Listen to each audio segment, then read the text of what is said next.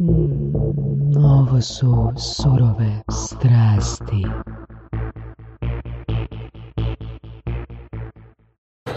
Uh, Doktor Voras, uh, dobar dan, dobro jutro, dobro večer. Uh, I Bok, kak si Bork?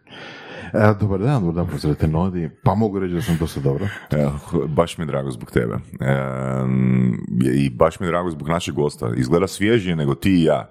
Da, upravo sam s mora, jel? Kaže da ga je žena Gospođa, da? gospođa ga je prisilila da, što? Da ne smije laptop uzeti na more. Da. Lijepo, lijepo. A, s nama je danas e, Juraj e, Žlov, skraćeno Jura, e, Ž- Žlov. e, Kuće što skraćivati dalje. e, čovjek koji je, baš mi, ono, baš mi je utjecao, baš mi je utjecao na mindset e, na, na našem prvom razgovoru pred nekih ono 8-9 mjeseci. I dugo sam ostao u tom stanju i puno sam te Jura e, spominjao, mislim sam da čak i u surovim strastima ono puno spominjao. E, zato što nekak nakon tog razgovora prvog s tobom e, sam shvatio jebote koliko sam ja u životu komplicirao stvari ono, i sjetio sam se, ne znam, eh, nekih seminara na kojima sam sudjelovao u SAD-u, pa smo imali neke zadatke, neke vježbice, eh, u kojima, evo, daću jedan primjer. 2011. godine na jednom seminaru u Fort Lauderdale bilo nas je negdje 20-25 eh, u grupi i predavač nas je postavio nasuprot jednih drugih da sjedimo, ono, tako da napravimo kao tunel. I kaže ovak, zadatak je sljedeći. A, svatko od vas treba proći kroz taj pod navodnicima tunel, ali morate, a, znači kad odaberete jedan pokret i prođete kroz taj tunel, niti jedan, druga, niti jedan drugi sudionik seminara više ne smije koristiti taj pokret. E. A što pokriti u smislu moraš držati glavu negdje. Ne, ne, kao, mo- moraš proći kroz njega, moraš proći kroz njega. E. I ja sam, kad sam, kad sam čuo ono taj zadatak, ja sam odmah skočio i kao žaba sam hop, hop, hop, hop, hop, kroz taj tunelčić. I ja sam ono, sav ponosan kao ja sam riješio zadatak. A nakon mene dolazi cura koja je, pro- koja je samo prošetala. Da, kužim. I onda svačam, jebem ti sunce, ono, zak ja to kompliciram? Zak ja toliko kompliciram?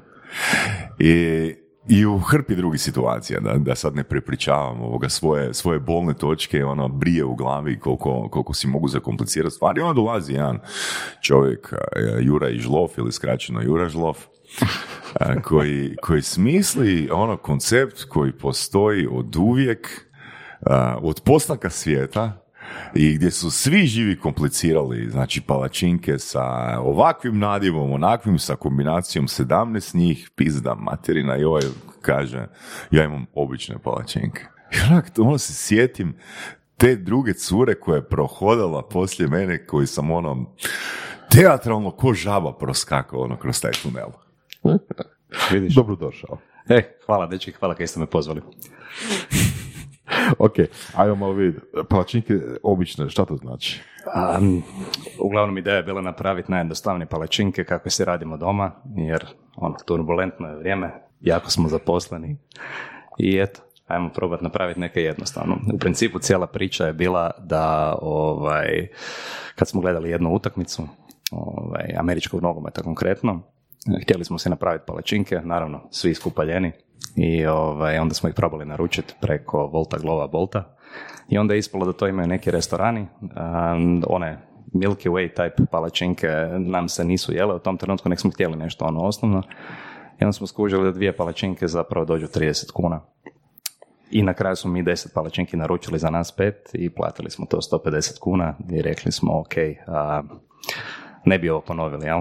I onda smo dobili onaj restoran. Jesu bar bile fine? Pa ne onaj restoranski tip, znaš, one malo su sogi, malo onako curi iz njih i ovaj, onda smo bacili ono na papir, odmah na brzinu. Čekaj, tad dok ste jeli palačinke ste bacili na papir. Da, da, da. Smo bacili na papir i ovaj, gledali koliko bi mogla doći ta jedna palačinka. Ono, i onda smo skužili, je, ne bi trebalo biti valjda više od ono 50 lipa. I niš. Ovaj, U proizvodnji. da, da, da. Samo materijal. Materijal, materijal, da. I onda smo rekli, ok, ovaj, ajmo probati neke napraviti sa tim, jel? Sljedeći dan, ovaj, ja imam jedan venture studio zapravo, to je firma koja se bavi izgradnjom startupa i taman smo radili radionice, imamo tri radionice koje uvijek često radimo, kako bi validirali nekakvu ideju. Vjerujem da ćemo do toga doći kasnije, ovaj, ali ukratko prošli smo kroz te tri radionice i ovaj, shvatili smo da zapravo bi bilo vrlo dobro istestirati to, da vidimo da li ima cijeli koncept prođu ili ne. I prva stvar što nam je pala na pamet je bilo da napravimo fake web stranicu i da kroz tu fake web stranicu vidimo ovaj, koliko zapravo postoji interesenata za taj naš proizvod. A kao proizvod smo zamislili prazne palačinke, a, palačinke sa namazom od linolade i palačinke s namazom od marmelade i to nekakve količine da je isplativo njih dostaviti, znači 20 komada nam je originalno bilo u glavi. I u ne, Čekaj, čekaj, 20 komada po narudžbi? da, po narudžbi, jel? Ovaj, I onda smo zapravo postavili to sve na web stranicu, to nam je trebalo nekakvih 45 minuta u nekakvom builderu. I ovaj, druga stvar koju smo probali otkriti je bilo ko bi nam bili potencijalni kupci. Jel? I sad u našoj glavi to su bile dve skupine, znači umorne mame koje imaju dvoje djece, koje rade cijeli dan i nakon toga klinci dođu doma. Mislim, to su iskustva koje imamo zapravo mi sami u familijama, jel? kad imaš više ljudi. Ne? Da. O, čekaj, čekaj, samo sekundu. E, Da li u tom vašem e, Growth Fix e, Venture studiju imate recimo te procedure, te procese, ono, kak- kako ono definirati buyer personu? Da, da, da. Da? I, I zapravo ste kroz te radionice ono provlačili Tako je, radi- što prvo, idealno kupca, dalje? Mhm. Radimo, radimo tri radionice. Znači prvo je da cijeli projekt, odnosno cijelu ideju provučemo kroz business model canvas sa kojima su se više manje svi susreli. Ovaj, a nama to je zapravo stoji u glavi kao CV od projekta, odnosno nekakav one pager životopis jel, u kojem bi ti nekom pokazao, na primjer investitoru ili nekakvoj osobi koja bi se trebala uključiti u taj projekt i ona bi, ako je dobro ispunjena, u cijelom, kad pogleda taj papir, trebala znati o čem se radi projekt, jel? Znači, ko su ti partneri, ono što zapravo prodaješ, koji su ti troškovi, koji su ti prihodi, ko su ti potencijalni partneri i tako dalje. A ovaj, druga, druga radionica, oprosti. Ovaj, druga radionica koju radimo je mix, ajmo, value proposition canvas, jel? To je u principu da se napravimo nekakvu buyer personu, jel? I skužimo ko bi mogao biti potencijalno zainteresiran za takvu vrstu proizvoda koju radimo. A onda je treća radionica nešto što smo pokupili iz Startup Bootcamp akceleratora koja se zove uh, Bullseye Framework. Mislim da smo o tome pričali zadnji put bili u ovom poduzetničkom mindsetu, prodajnom mindsetu, sorry. Ovaj, I to je u principu kad smo skužili šta je projekt i tko su kupci projekta, da zapravo vidimo na koji način možemo za najmanje uložene novca doći do najviše kupaca u najkraćem mogućem vremenu. I te tri stvari smo odradili i rezultate toga je bilo ok, ajmo napraviti web stranicu, fake, znači ne moramo imati gotov proizvod, ajmo staviti uh, ponudu koju nudimo gore i ajmo probati targetirati te dva profila kupca koje smo identificirali. Dakle, jedan smo rekli to su bile majke sa uh, dvoje ili više djece koje naravno rade, jel? a drugi profil su bili napljugani studenti. E sad, zake napljugani studenti? Zato kaj većinu vremena ovaj, u domovima nemaš gdje raditi palačinke, a obično dolaziš iz familije, pogotovo ako si došao ovaj, izvan Zagreba, jel? Um, došao si sa tim nekakvim, ajmo reći, nostalgijom zapravo da želiš jest palačinke, jel? da se to događa ono, na nekakvoj tjednoj bazi, barem jedan put, može čak Mislim i da više je to puta. super pretpostavka, da. Da, da. I sad ono ko je bio student u nekakvom domu će se lako Da, prepoznati. da, da, zanima me ono, znači, kak dolazite do e, tih zaključaka na toj radionici? Kaj brainstormate ideje ili... Tako je, znači imamo taj veliki Dobro, ali niste sigurni, ne? Nismo Ne, sigurni. ne, ne, ne. Ok. To- To sam dobro htio pitati. Uh, unatoč svemu tome, na kraju krajeva proof is in the pudding, što kažu englezi. Znači, na kraju krajeva, bez obzira što se radi na tim radionicama, prošlo sam ih ono milijun, valjda, ali uh, Kol- koliko često ste u krivu na tim radionicama? 99%. Oko, oko buyer persone. 99%, ja bih rekao. Ti? Jura? Sedamdesetak. Pa dobro, pa okej. Ali znaš kaj, rezu- rezultat je toga da imaš opet hodogram neki. Mm, da, da, da, da, ti jasno, Kažeš, jasno. ok, za ovaj profil kupca, ajmo vidjeti da li je, da li je to stvarno Jasno, persona jasno. ili nije persona, jel? Da. I ovaj zadnji dio, kad si rekao fake stranica, Mhm. to me zapravo oduševilo. To je nešto što slušam, ono, či- više čitam zapravo o tome, neki Već od američki... Ferisa, ne? Da, da, da, da, američki nekakvi ono uh, kursovi o startupima, o vođenju firme ili tako nešto, tako da ono, fantastično da to neko actually napravi kod nas. Kako ste mjerili rezultate? Mislim, niste imali, znači imali ste fake proizvod. Jel ste telefonski dobivali narudžbe ili kako? E, ne, sad ću ti reći. Znači, uglavnom postoji taj builder koji se zove Simvoli. Simvoli ja jako rado koristim upravo iz razloga zato kaj ti daje mogućnost AB testiranja, daje ti mogućnost odmah da možeš nešto bukirati ili platiti i uglavnom imaš analitiku gdje možeš sve pratiti. Proizvod košta, ne znam, tipa 12 dolara. Jel? Odličan je... e, Mjesečno ili lifetime? mjesečno. ali, ti je, ali ti je drag and drop website builder. Aha, jel? Znači ti u principu stvarno možeš uzeti nekakve elemente i doslovno ono mišem ih prebaciti sa točke A na točku B na ekran.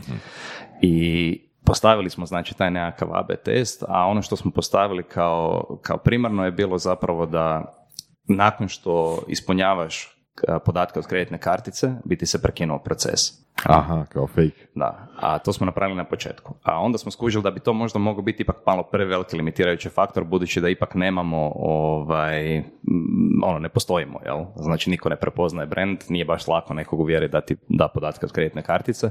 Onda smo dodali ovaj, da kada se, da možeš platiti pouzećem, odnosno da, da kad po- prilikom dostave da, da platiš, jel? E sad, u prvom krugu nismo imali taj dio plati pouzećem, nego samo, samo kreditnu karticu. Druga stvar koju smo napravili da bi kad prekinuli taj proces bi rekli da samo istražujemo tržište, pop-up biti se otvorio, e mi samo istražujemo tržište, ako do tog i tog datuma ispuni toliko i toliko ljudi, ovaj, odnosno naruči toliko i toliko ljudi palačinke, ovaj, u tom trenutku ćemo mi stvarno napraviti tu palačinkarnicu. Jura, oprosti. Rekao si, a, ja, jedan, o, je- jedan, jedan target vam je bio napljugani studenti. Napljugani studenti i kreditna kartica? Danas da. Što? Aircash je tu napravio svoje možda. Je, a? A mislim, gle, probaš, ja mislim da je Ok. jako puno studenata sad ima razno razne ili ono, tekućeg računa ili kreditne kartice. S druge strane rade ono, kao studenti, pa ono, ni- nisam se toliko brinuo oko toga. Ok, Da. dobro. S druge strane, ono, zato jesmo ubacili plaćanje pouzećem. Da, ono, Znaš šta je još jedna stvar? Kad sam čuo za palačinke HR, to mi se činilo tako očita ideja, toliko očito ime da sam mislio, da, onda to sigurno postoji jedno, ono, baš ono, 15 godina, znaš, ono. Mislim, logično je da tako nešto postoji i da se tako nešto zove palačinke.hr.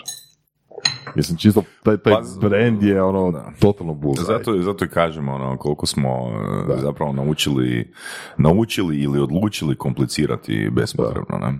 Da, e, zapravo ima priča iza toga kako smo odabrali palačinke HR. Jedna od prvih stvari koje smo gledali koje domene su slobodne jel, i koliko se, ra- napravili smo keyword research, jer nam je bilo bitno da, da vidimo kasnije koliko se pretražuje određena riječ. Jel.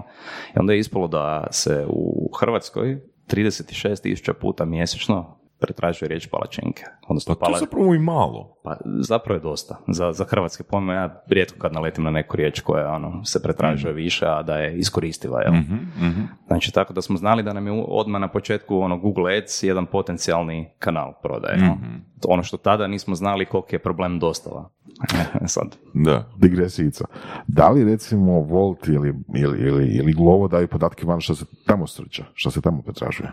E, čak i ne, ali ih možeš dobiti ako ih tražiš. Nije nam toliko bitno, jer onaj koji pretražuje palačinke ima zapravo za odabrati tri ili četiri varijante, s tim da smo mi ovakvi kakvi jesmo, a svi ostali su one velike palačinke sa hrpom namaza. Da. Cool. Ovaj, ono što tad nismo znali stvarno je koliko, je, koliko su jaki Volt, Glovo i Bolt zapravo u cijeloj toj priči i koliko su a, zakomplicirali nama, običnim smrtnicima, da zaposlimo dostavljače. Jel, jer oni su u jednom trenutku počeli plaćati dostavljače 60-70 kuna sat. Nešto je baš promijenilo tržište 60-70 kuna sat. sat. Sat? Jebote. Mm. Evo ja sam ko student radio za 9 kuna 20. Da. A Mislim, kod njih je, oni, oni još uvijek pumpaju pare u, u biznisu, jel da? Znaš kaj, da, da i ne. Sad, e, baš sad u zadnjih recimo tri mjeseca, jako su smanjili svoje marketinške kampanje. Da. Prije si mogao baš napraviti svašta s njima. U principu oni imaju te, e, ajmo reći, tireve, jel? Kakav si ti njima partner. Znači, ono, da li si došao na početku i to visi o razno raznim stvarima. E, Koliko ti je veličina košarice, koliko ti je vrijeme pripreme, ovaj, Mislim, hoću reći, su profitabilni, jel to još uvijek? A ja, ja bih rekao da jesu. Mm, Na nekim stvarima jesu, na nekim stvarima nisu. Naravno, recimo kad rade sa McDonald'som neće biti profitabilni, jel? ali, ali moraju imati nekakav, to se zove local hero kod njih. Jel? Znači, oni kad dođu na neko tržište, cilj im je potpisati nekog najvećeg, jel? da bi ono, pokazali da su njega potpisali, onda da mogu sve ostale zapravo uvjeriti, gle, kod mene je McDonald's, jel? Znači, ti Ali Kebaba ili ko već, znaš, ono, bi isto Da. mogo doći, jel? Ali, mislim, ta tema uh, Glovo, Volt, uh, kak se još zove, Bo- Bolt, Volt, Glovo, da. A koliko su zapravo middlemani, uh, middle companies, ono, uh, sjebali uh, krajnji potrošači? A s jedne strane sjebali, a s druge strane olakšali ulazak. Da, olakšali, ali gle, recimo, koliko su cijene otišle gore direktnim utjecajem uh, middlemana. Da, da, Ne? da, definitivno. Kad pogledaš, i, kad pogledaš recimo i turizam, da. ti danas ne možeš naći, baš sam pričao neki dan s Marcelom, kaže, mjesto za šator je platio 100 eura.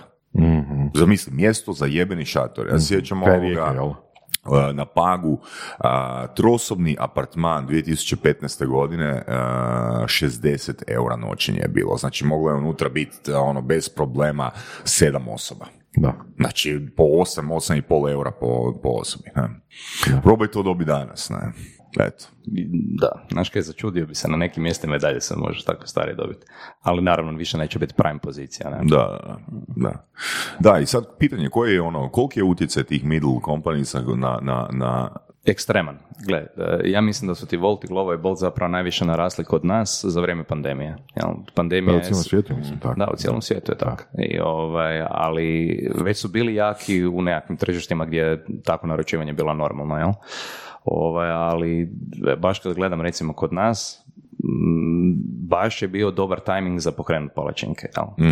Je- Jer doslovno za istestirat sve, si, sve ti je bilo ono, pred nosom, de facto. I zato se na kraju jesmo odlučili ovo što je ovaj, Saša odmah na početku rekao, ja jako volim jednostavno.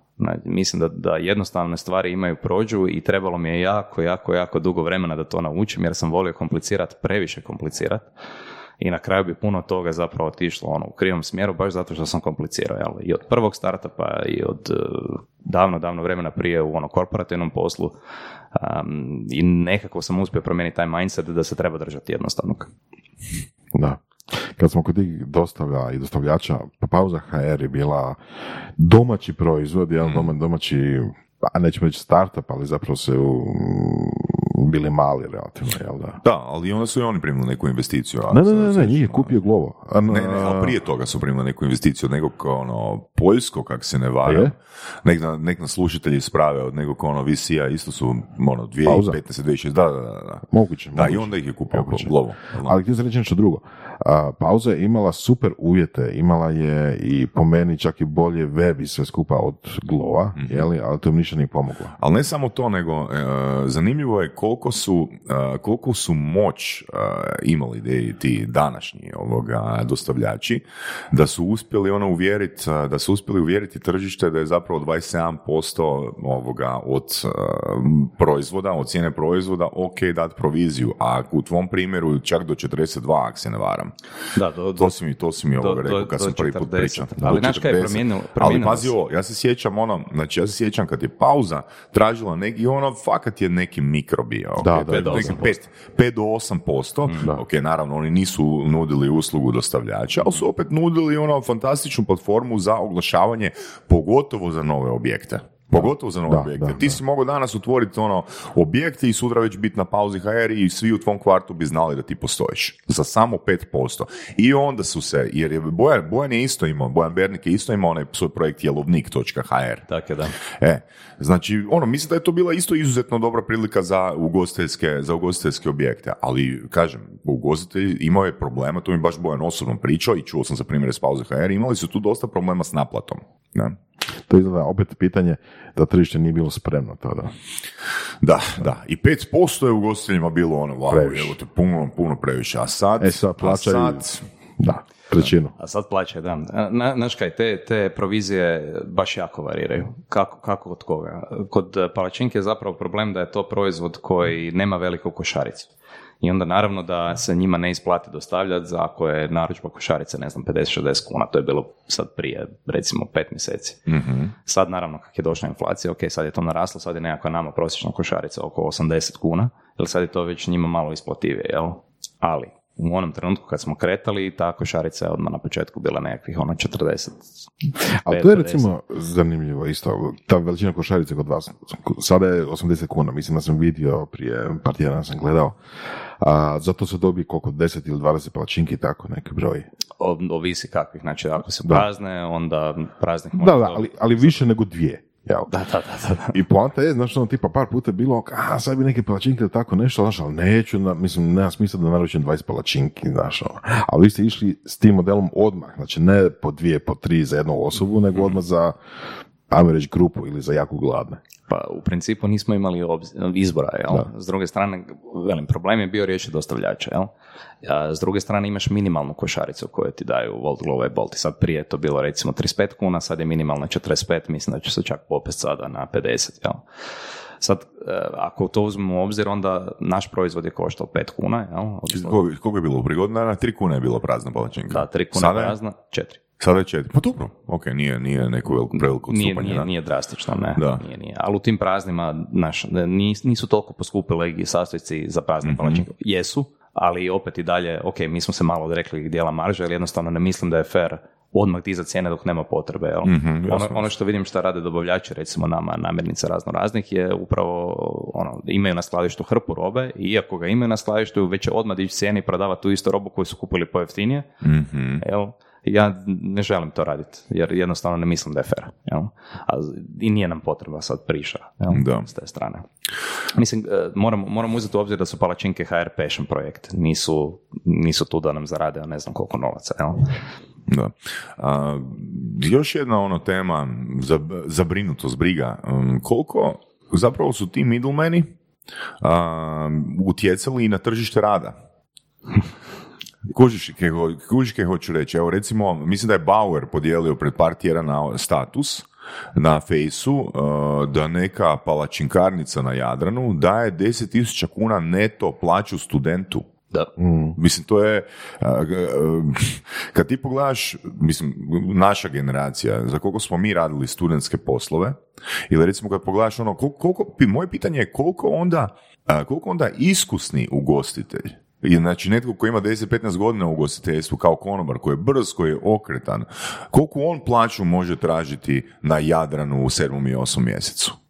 To, to, to, to je jedno pitanje, a drugo pitanje, znači ako recimo je tu cijena sata nekih 60 ili 70 kuna, a ne znam, ako se, ne- ako se ne varam, prije nekih par godina je u IT-u bila, ne znam, visoka plaća za studente 40 kuna sat, jel tak? Je, da. Mislim, ono, nemoj zajebavati, evo te. Da. Znači, tu si za, za da klačiš bicikl si plaćan 70 kuna ili da radiš, ne znam, u IT kompaniji imaš 40 ili 50 kuna sat. Ali dobro, sad se i to promijenilo. Sad, Koliko je sad? sad? je ovdje skuplje. Mislim za studenta ne znam koliko, ali plaće su gore, gore svuda. Ali što hoćeš reći? Hoćeš Ali reći da su reći- middlemani poboljšali e, plaće? E, hoću reći to da su ono zapravo middlemani sjebali e, one za koje rade. Na više, na, na, na, Na više kriterija, Je, na je, više je. razina. Da, da. da. Jer zašto bi ja radio za palačinke HR ako mogu raditi ono za e, Glovo? E, Da, to se slažem. Gle, e, Znači prvo ja moram, ja moram kao poduzetnik dići cijene, da bi uopće meni zbog dostave bilo isplativo i drugo, znači s obzirom da su cijelo vrijeme izloženi tim middle- middlemanima ljudi koji za mene rade, u bilo kojem trenutku ih mogu uvijek rekrutati. A ti peć palačinke za ne znam 35-40 kuna sad, hop, pa ja zarađujem jebote klačići bicikl ono 70. Da? I to se i događa. Na, upravo, Da. upravo to se i događa. Znači, evo, imam sad primjer, ovaj, stvarno se mučimo ono, naći radnike, pogotovo dobre radnike, jel? Da sad opet, iako si ti digo tu satnicu, dobro kažeš, znači 40 kuna, cca, 35-40, je kod nas primjer, ovaj, s tim da naravno imaš i, pogotovo ako su studenti, ta zakonska uvećanja, i za 10 sati na večer, oni dobiju duplu satnicu, i za uh, nedjeljom rad, naravno, ono, opet duplo više. Znači tih 40 više nije 40, nego je ono 55-60, jel? Um, s tim da naravno moraš mu obavezno uvesti bonus scheme. Ajmo reći da je nekakva prosječna plaća kod nas u palačinkama između 6,5 i 7,5 hiljada kuna, jel? S tim da, ako si stvarno, stvarno dobar, imamo curu doslovno koja radi fenomenalno, koja ima 12,5 hiljada kuna plaću. Jel, pazi, flipa palačinke doslovno, jel? I radi 8 sati. Jel? Znači, Mhm. nije to sad 10 do 12. Tako da, ovaj, iz, te, iz te perspektive stvarno je veliki problem naći radnike. Evo, zadnjih mjesec i pol dana, čak možda dva pokušavamo naći radnike. Kužiš, mi i- tu i ne- pričamo, I ne mi tu pričamo o pronalasku radnika za proizvod, za, za proizvod koji zapravo možeš uz jedan sat naučiti raditi. Ok, malo više, ali Ok, da. Pet da. jedan dan, svejedno, na? Da, u teoriji da. Kužiš, a s druge strane, ono, u već zadnjih ne znam koliko epizoda pričamo, a kao, kak je veliki problem, ono, u IT industriji, ono, naći čovjeka, znači, za, za bilo što je teško naći čovjeka, Da. Ali pitanje je za- kojeg se možeš šta je tu dobro, šta je tu loše. Uvijek ima kombinacija jednog i drugog. S jedne strane, mislim, to je gentrifikacija. To je ono što je, dolazi vrijeme gdje će se plaće dizati u svim segmentima, osim možda nekih ono baš ekstrema. A, plaćama će se dizati cijene, jel normalno, ili ono, jedno će pratiti drugo što god da bilo uzrok, što, što god da bilo posljedice, jeli? I na kraju će se doći do toga da ćemo biti europska zemlja koja će imati ono plaće u tisućama eura, ali isto tako da će i cijene svega biti, pogotovo, ne znam, nekretnina ili, ili poslovnih prostora tako dalje, isto ne upod oblake. Da. Sad još jedna, još jedna tema koja mi pada na pamet. Ono, ti kad, uh, koliko imaju uh, trgovci u, u, u dućanima plaće? Negdje oko četiri? Uh, mislim da ti jako varira. Čuo sam recimo tipa, ne znam, DM, tako nešto znaju. Dobro, dobro, ono, za DM, sedam, ok, osam, DM a je kraj Gaussove krivulje, ajmo njih izbaciti, ne? Ok. a- Mislim da malo al- više, Ja, ja mislim da ti više niko nema ispod pet. Mislim da da. da. Misliš da nema ispod pet? Mislim, kad ti prosječna plaća u Zagrebu ti negdje 8. Da, 8200? Da. Da, tako negdje. Mhm, mhm. Znači, prosjek na veličinu grada. Jel? A, dobro, s tim da moramo isto tako, isto tako spomenuti da preko 200 ili čak preko 300 a, ljudi u, u Zagrebu ima a, pla, neto plaću preko stotinu tisuća kuna mjesečno, Da. što isto utječe na prosjek. Hep, Rina, e. Da, da, da. da, i onda, vratimo i onda kako napraviti, kako napraviti ono kalkulaciju koja je najbolja cijena, a da vam bude isplativo? Da, Mislim, kad ti pogledaš ono sad kad si spomenuo ova cura koja ima plaću 12,5, jebote, ono moraš če, 4000, da ti neko besplatno da robu, moraš 4000, 300 palačinki prodat da bi uopće mogao njoj isplatiti plaću. A da, ok. da neko dođe po njih, da ti pokloni namirnice. A, pa znaš kaj, ovaj, nije, nije, nije baš, evo recimo, gdje god ona dođe raditi, ona stvarno ima ogromne promete. Kod nas mi imamo jedan specifičan fenomen. Fenomen je da, i zašto je isto problem dostave. E, Mi najbolje radimo od 7 sati na večer do 11-12 sati na večer, jel? Znači to je ono in time, jel? U tom trenutku mi ne moramo izbaciti ono koliko se traži, jel? Ali ovo ostalo, ostali period dana, budući da mi radimo samo od 4 popodne nadalje, to je isto tema za sebe, ovaj, jednostavno ne bi, ne bi mogao imati taj broj dostavljača koji, se, koji se napravi, a onda je najbolji radnik onaj koji je najbrži radnik i koji dalje radi kvalitetno. E, on je taj profil, recimo. Mhm, kužim, kužim. I koliko, ono, evo, fakat me interesira, uh, idealni radnik, koliko može speći palačinke u jednoj smjeni? Idealni. Da. Sve. Koliko je to? Je li to onak tisuću? Jel može tisuću palačinki u jednom danu jednu osobu napraviti? Ovak. e, Znači, ono, da, da fakat dođe narudžba tisuću palačinki, jel postoji osoba koja bi mogla tisuću speći? ajmo, ajmo, ne znam na pamet, ali ajmo, ajmo gledati ovak. Znam da mi sad radimo otprilike između 5 i 6 tisuća palačinki dnevno. Da, ali na koliko lokacija? E, na, na, ajmo reći sedam lokacija. Kažem, ajmo reći sedam zato što jedna lokacija ne radi toliko dobro kao ostale, to je naravno u Zagrebu u Dubravi. Ovaj, jednostavno Dubrava ima drugčiji mindset. Ajmo to reći, ja to volim zvati, nisi njihov. Jel? Ovaj, ali u principu sve ostale lokacije rade stvarno ok. S tim da neke naravno rade puno bolje, neke rade ovaj, isto čisto ok, znači isplative su, ali baš ono, neke su specifično bolje. Uh, ako ih podijelimo tu brojku, onda bi rekli da je tisuću u cijeloj smjeni, ajmo reći, sad sa malo Da. manje. Koliko 800. je pak pekača? Jedan, jedan, Jedan? Ili, jedan ili dva u smjeni. Da. Znači, najčešće ono kako smo postavili stvari je da od četiri popodne dođe jedan? Aha. a onda se u sedam ili osam preključi drugi. Ok, znači, ajmo reći, 700 palačinki bi mogla jedna osoba napraviti. Ok, ako ide kroz dan narudžbe, da, bez, bez problema bi mogla, da. Pa dobro, to je okej. To je da. Da zamisli koliko je to ono okreta. Kako to uopće funkcionira ono? To nije na tavi. Kak, kak, kak E. pro- proizvodnja? ok, znači ovak, na početku to je bio jedan od origi- originalnih problema. Ajde da se vratimo odmah na početak pa ćemo doći do toga. Može, Ovaj, znači cijela ide- ideja je bila nakon kad smo skužili eh, da ima potrebe na tržištu za našim proizvodom, znači napravili smo web stranicu, ok, napravili smo nekakav oglas na tražim, nudim studentski posao na Facebook grupi, ali tamo je bilo najviše studenata i u tom trenutku smo testirali zapravo da li studenti, imamo fit za studente, to je bio kao nekakav doslovno prvi test koji smo počeli raditi. Stavili smo oglas, sat vremena, doslovno sat vremena, imali smo 64 narudžbe nepostojećeg proizvoda jel, u tih sat vremena. Onda smo naravno pustili to, malo smo mijenjali komunikaciju, AB testove smo radili, jel, koja je to cijena, koja je to naš ovaj, namazi, kakvi treba biti, da li će ići uopće te prazne ili neće ići te prazne, taj koncept nas je zapravo najviše zanimao.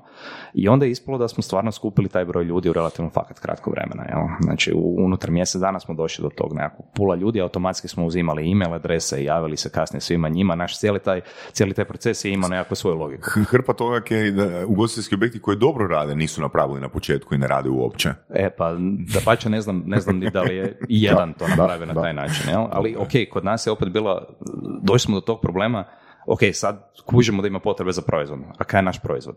Jel, ok, znamo da je palačinka, znamo da je prazna palačinka, ali, znaš, je li to kak radi tvoja mama ili moja baka Dobro. ili friend, e, ko, je, ko je taj i di ćemo ih raditi. I uglavnom onda je bio onaj segment u kojem su mi ono doslovno pekli na tavi i rekli, stari ovo gle, traje ono, pun kufer previše, ne moramo izbaciti tu količinu. Drugi je bio da smo gledali one sve kak na moru imaju one ringove na, na marinu. Onda smo gledali koliko to traje, to isto traje 4 minute, 5 minuta jedna palačinka, jel, dok se stavi namaz, dok se to ispeče, dok se okrene, pa koliko smjesa se potroši, onda smo rekli, ok, nije ni to. I onda smo uh, smislili recimo razvit, ajmo, ajmo reći to nazvat razvit svoj stroj, jel, koji smo zapravo sklopili od dva druga stroja. I postoji taj jedan francuski uh, Le Creperia nešto, jel?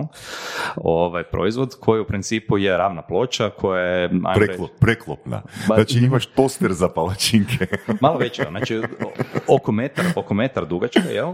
I ovaj, tipa rekao bi 25 cm široka. Dobro. jel? I sad ti imaš jedna kolica i u ta kolica staviš smjesu Dobro. i doslovno povučeš s jednog kraja na drugi, stisneš ko nekakvu kvačicu i onda ta smjesa koja je u tim kolicima se spusti po dužini cijelog te Ok. ploče. Onda je bilo nama u glavi, ok, nećemo raditi te velike palačinke, nego ćemo raditi normalne male, da su što bliže našima. Jedina je razlika bila da su kvadrata s tog oblika. E onda smo rekli, ok, ajmo uzeti pizza rezača, ajmo to razrezati po pola i samo ćemo ih zamotati. U principu kad su zamotane izgledaju isto kako bi si radio doma, neovisno da su kružne Da, ili nisu. da, ono, minimalne razlike. jel? Da, dobro. Ja i s druge strane to će biti nekakva naša diverzifikacija. Ne? I, Uvijek on- I onda pazi, nakon šest mjeseci, onak neko odluči odmotati palačinku i skuži, e, pa to nije palačinka, kako mi je mama pekla. znači, ko, kome bi se dalo jebote ići razmotavati ono zamotanu palačinku? Pa zapravo odmah bi skužio ako se naručuje prazne. Prazne ti odmah dođu rastvorene, ne? Čekaj, prazna dođe rastvorena, prazna nije namotana. Pa nije namotana, ne? A, onda pa moraš je nam... Kažu sam, Moraš je namazati s nečim. dobro, Dobro, dobro, Da. ok. Da, onda Malo sam bilo bez zajebao. veze, imaš ovako po vrhu zamotanu. ovaj, e, gdje smo išli? Aha, e, ovaj, nakon, nakon što smo zapravo skužili to, onda smo skužili pa gle, ako ćemo ići ikad u internacionalizaciju, imamo ime, ono, pancake squared, jel? Ili uvijek kao kvadrata s tog oblika. E, um, podsjeti, podsjeti me, di smo ovaj, stali prije toga, koja je bila... A, znači stroj, stroj, ono, Stroj e, smo i riješili. gla- gla- glavni ovoga, gla- glavna tema nam je ono, k- kako se došli do minimalno vremena potrebno za, Tak je. za izraditi proizvod. na kraju, na kraju ovo sad proizvod koji imamo, znači razvili smo taj svoj stroj, malo smo ga povećali što se tiče dužine, jel? malo smo promijenili ta kolica da nam više smjese stane i to je baš ono teško bilo zaraziti, jel? Ovaj, čak nismo još ni uspjeli implementirati u svim lokacijama, nego koristimo i dalje te mikseve starih, jer jednostavno i cijena materijala i svega i dalje, mm, znaš, raste. Um, tako da na kraju nam treba otprilike dvije minute za napraviti e, četiri palačinke znači na, Is, Nice. super, da, da, da. super. Tako da na ovom velikom stroju je duplo. Znači možemo ih napraviti osam. Osam palčinka, dvije minute. Da, dvije i pol. Pa onda više e, vremena traje da, da to namotate, ili da to stavite ono, nego, nego proizvodite. Svaka čast. To sam zapravo brojao u, u tu. U te dvije minute. u te dvije minute. Nice. I onda na naj, naj, najjaču lokaciju ide taj stroj, a? Da, na najjaču lokaciju ide taj stroj ili stavimo znači dva mala, jel? U principu svaki, svaki lokal ima ili dva mala ili jedan veliki, jedan mali, ovisno kako. Da, čovječe, znači to je skoro malo više od sat i pol možete izbaciti ono tisuću palačinki, ne? Ne znam kako si došao do toga. Pa da, ono, 100 minuta, znači 8 palačinki, 2 minute. Jesi dobro izračunao? 3 sat. Koliko sam? nešto Koliko sam pravo. rekao? 2 minute, 2 minute, 8 palačinke. Dvije i pol minuta, ajde reći. Ajmo, dvije i pol minute, ok, ajmo reći 300, u 300 minuta može 1000 palačinke. Otprilike Znaš, da, mogu izbaciti. Da. Ali ono da je, sati. da je baš rokanje, imaš dvoje ljudi, jedan maže, drugi jel, peče. Znači, Znači dvoje, dvoje ljudi je po lokaciji. Mm, Velim, od, od četiri popodne Da, da, i onda u sedam i jedan, jer jedan može jedno i drugo. Mhm, U principu nije toliki problem, jer nema toliko narudžbi odmah, ono sad da ti plivaš. Zaplivaš, ali ono, Da, ok, znači koraci na početku su bili iznenađujuće dobri, znači napravili ste taj fake website, ono, skužili se da postoji, da postoji potreba a, i da imate nešto jednostavno, a, a, a da radi, da, da, da, da ima, ima potencijala. Gdje su se onda problemi pojavili? Pa prvi problem je bio zapravo upravo ovo, naći stroj i naći smjesu koja će funkcionirati na tom stroju, to je trajalo skoro šest mjeseci. Znači mi smo već šest mjeseci imali potvrđeno da imamo, ajmo reći, product market fit, iako ono, nemamo, nisu ljudi probali. Jer glavni, glavni problem je općenito, ja sam čak i tražio investiciju nekako na početku i tu, tu mi se isto promijenio mindset ovo kaj si ti rekao, znači neka treba stvarno bootstrapat. Jel? Na kraju smo mi potrošili, ne znam, 22,5 hiljade kuna da bi napravili taj, taj prvi lokal i, i izašli van. Znači, pazi, znači, to, to je ništa, jel? Da. Ok, imali smo super sreću da smo našli prostor koji nam je bio ok, adekvatan, da je najam i bio i dalje mali, da smo se ono potrudili zavući rukave, naš, ono, i pomaljati sve. Prvi problem je naravno MTU dobit, pa proći prve inspekcije, pa sve te stvari dok ne naučiš, aha, ne isplati se raditi u 8 metru, ili koje je radno vrijeme, jel? ali to su sve dječje bolesti, ajmo reći, to je relativno bezbolno prošlo sve do kraja. Ovaj, I baš zato jesmo na kraju odlučili raditi u četiri popodne, jel? jedna od... uh, Jeste pokušali raditi u 10 ujutro? jesmo, Jeste? jesmo. Gablic ništa. Vrijeme gablica, mislim. Bilo bi idealno, Ali neće. ne ide. ali ne. Ne, ne da ne ide, ide, ide sigurno, samo mi ne radimo. Aha. A ne radimo jer ovaj, evo, među nama i svim slušateljima ovaj, bojimo se inspekcije, jel, jer inspekcija, imam ovak iskustvo da nakon četiri popodne ne dolaze toliko često. Ok, A sad, e, a, gle, ovaj, prekinuti je u radu, a tebi je svaka ta onda na kraju minuta, pogotovo ako ti dođe u udarnom terminu, ono, Da. ali ne, ne samo to, nego stvarno moraš ono imati sve po PS-u. A opet, s druge strane, mi nismo ugostitelji, mi smo, ajmo reći, nešto bliže IT-evcima ili, ili bliže njima nego, nego ugostiteljima, tako da ništa od tog nismo znali. I onda smo puno grešaka tu napravili dok nismo skužili, čekaj, aha, MTU znam da mi treba, ok, HACCP znam da mi treba, a onda hrpu ostalih caka koje ti zapravo nemaš raspisan ko nekakav hodogram kaj bi ti sve treba, da, imati. da, točno, nemaš. Znači ti moraš platiti nekog konzultanta, a sad opet platiti nekog konzultanta, a budžet koji si stavio u glavi ono 22,5 hiljada kuna, mislim to nam s druge strane bio je ono i ono, da li to možemo napraviti? Sad nam je u recimo ovoj fazi razvoja Growthfixu je da li možemo neki napraviti fakat sa nula ili sa ono, tisuću kuna jel, investicija. Jel? Sad, se, sad se upravo igramo i sa takvim stvarima. Um, gle, na kraju ovaj, palačinke ko palačinke, one su, ja bih rekao, stvarno jako uspjele, velim, u godinu i pol dana, sedam lokacija napraviti, ja smatram, da. ja smatram uspjehom. Je, Ono, je. mm, ono, otvoreno mogu reći, znači da planiramo završiti godinu, znači pazi, kaj sam rekao, 2,5 hiljade kuna e, originalna investicija, e, godinu i pol dana kasnije, znači kad nam dolazi prvi pravi GFI, čak ne ni prvi pravi, jer smo na početku godine imali tri lokacije, sad ih imamo sedam, e, nekakvih 6,5 milijuna kuna prometa na proizvodu koji dođe 3 kune ili 5 Da, kuna. Ne? To da. je, ono, ja smatram uspjehom. Da, pa ne, mislim definitivno. Mislim, cijela, meni je cijela priča zapravo izrazito uspješna. Prvo, smatram da je ugostiteljstvo e, najgori biznis na kugli zemaljskoj. Ja se slažem. Ovoga, e, drugo, od nečega, kaj sam rekao na početku, od nečega e, što ide u smjeru kako napraviti što kompleksnije i zadovoljiti što veći broj potrošača, napraviti nešto osnovno, nešto basic i ono, mislim, na, čak mislim da je prva brojka kad smo prvi put pričali u godinu dana samo napraviti 3 milijuna kuna na prometu, na, na prometa, na, na proizvodu koji je 3 kune je mind blowing. Je. Mind blowing. Tako da, apsolutno ono, respekt na, na sve tri točke. Ne? Thumbs up. Da. Me, totalno me fascinira ta jednostavnost ponude. Jel, bio sam stvarno iznenađen kad sam gledao Bar Palačinke HR, ja, ili očekivao sam, one naše domaće palačinkarnice imaju, ne znam, ono, 50, 60, 70 raznih ono kombinacija. Hoćeš, ne znam, a, šljive sa kokosom, sa, ne znam, rumom, pa ne znam, čokolada sa, ne znam, blješćacima, bla, bla, bla. A to je ono ko ideš u palačinkarnicu ko da ideš na Netflixu tražiti film. Doslovno. E, doslovno tako. Doslovno Evo te tako. ono, dva i pol sata mi treba da film odaberemo. Točno to. Par puta ono išla ekipa i ono biramo sad neko će, ne znam, neko, neko od pet sastojaka, neko hoće dva sastojaka. Da. Šokiralo me zapravo kad sam vidio ono samo dva i, i pol sastojaka kod vas. A dobro, s druge strane, na to smo navikli, jel?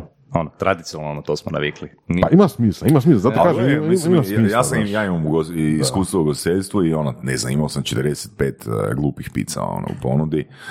I onda mi je, ne znam, nakon godinu dana neki ugostitelj iskusni rekao, gledaj, imati četiri ili šest pizza max. Ako hoćeš ono, da. ako hoćeš i brzinu, ako hoćeš ono, jer gledaj, kaj se tu može dogoditi? Jedan put jedno ti neko naruči uh, picu, u Hav- kak se zove? Havajsku. Havajsku. Da. I kaj sad je, evo te? Kaj da ideš kupiti jedan ananas?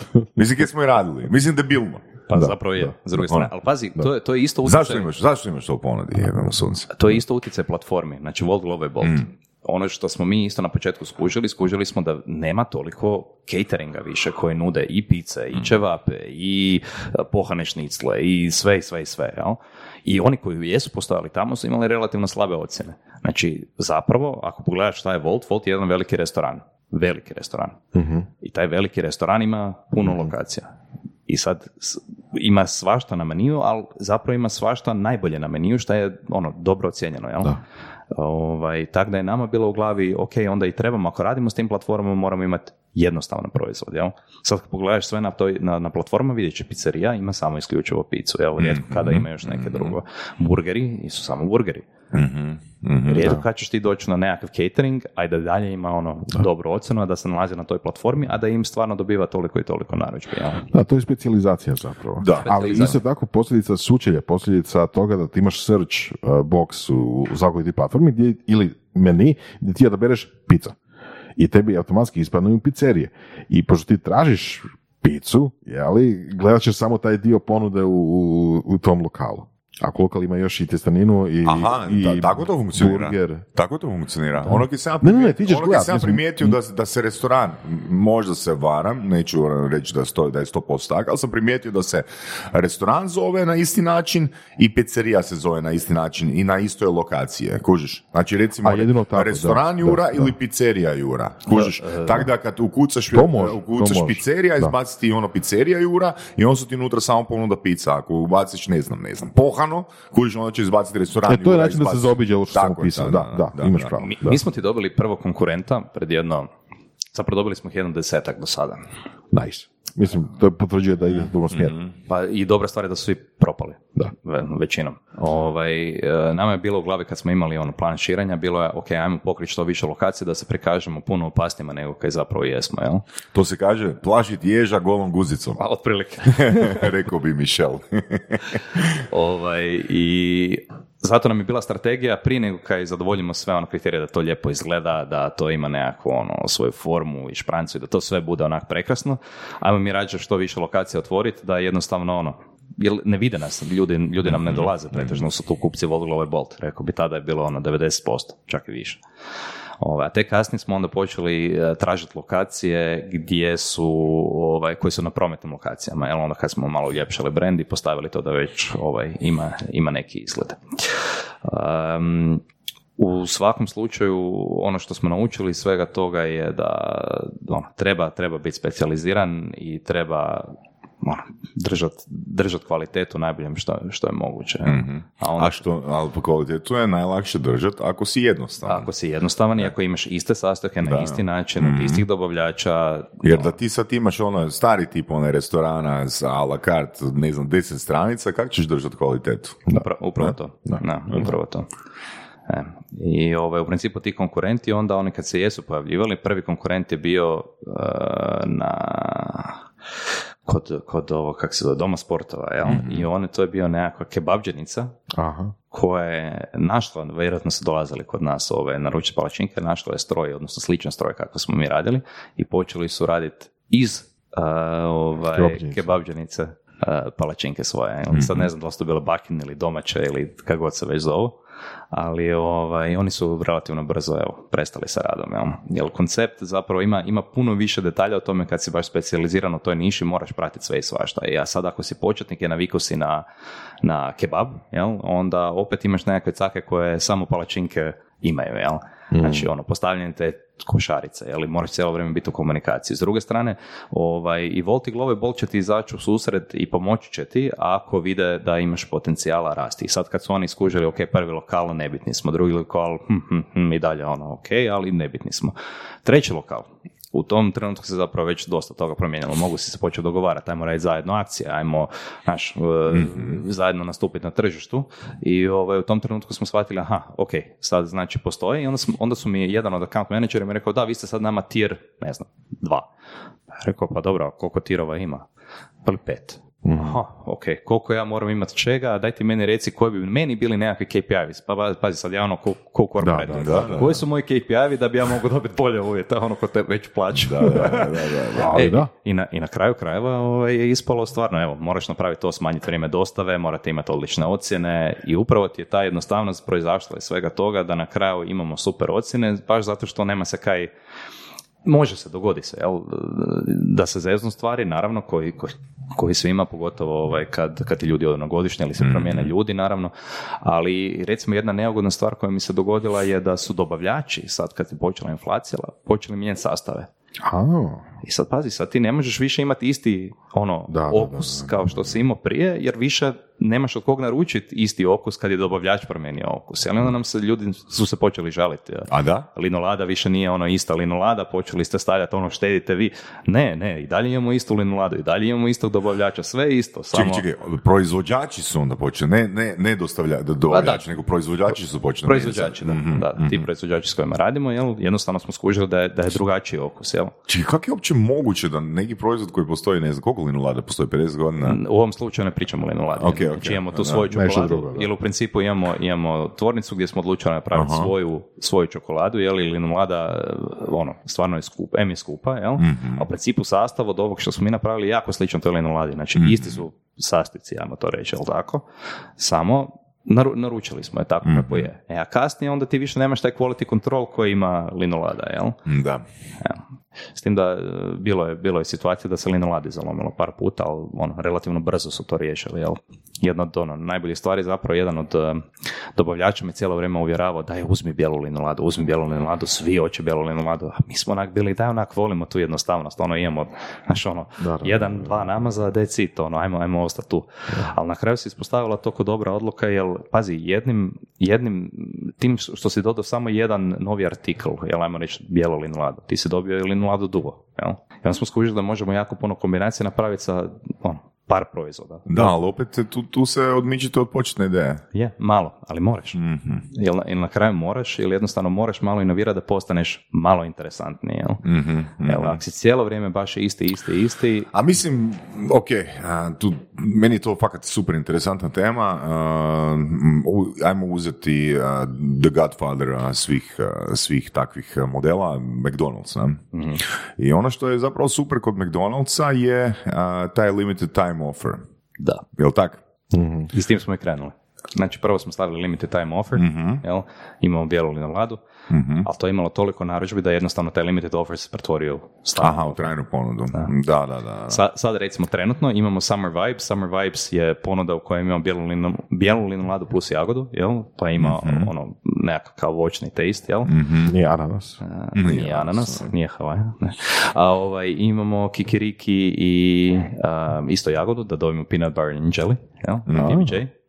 I imamo sami taj peanut butter sa ovaj, nekakvom um, bijelom linoladom, jel? Upravo iz razloga da dobijemo taj nekakav Snickers taste. Ok. I velim, dodali smo ono, dva proizvoda, Sad se, dobili smo... još malo pa, će se, pa ćete se pretvoriti u obične palačne E, garnice. nećemo. slušaj, slušaj. A, kada znaš, znači imate neke metodologije da odlučite, ok, ipak nam se isplati imati ono deset vrsti palačinke. E, Nema, nemam ti odgovor na to. Znači, za sada, za sada nemamo nekakvu metodologiju, nego jednostavno probamo i vidimo da li se neki proizvod naručuje više nego ostali. Oni naravno koji se više... I sve to brojite. Da, da, da. Sve- znači sve, sve Zna, se znaš, broji. i postoji, znate u broj koliko je, Tako ne znam, palačinka s bijelom linoladom e, Kupljeno, jučer, jučer isporučeno, kupljeno. i jučer, u zadnjih tjedan dana, godinu dana, sve. Ok.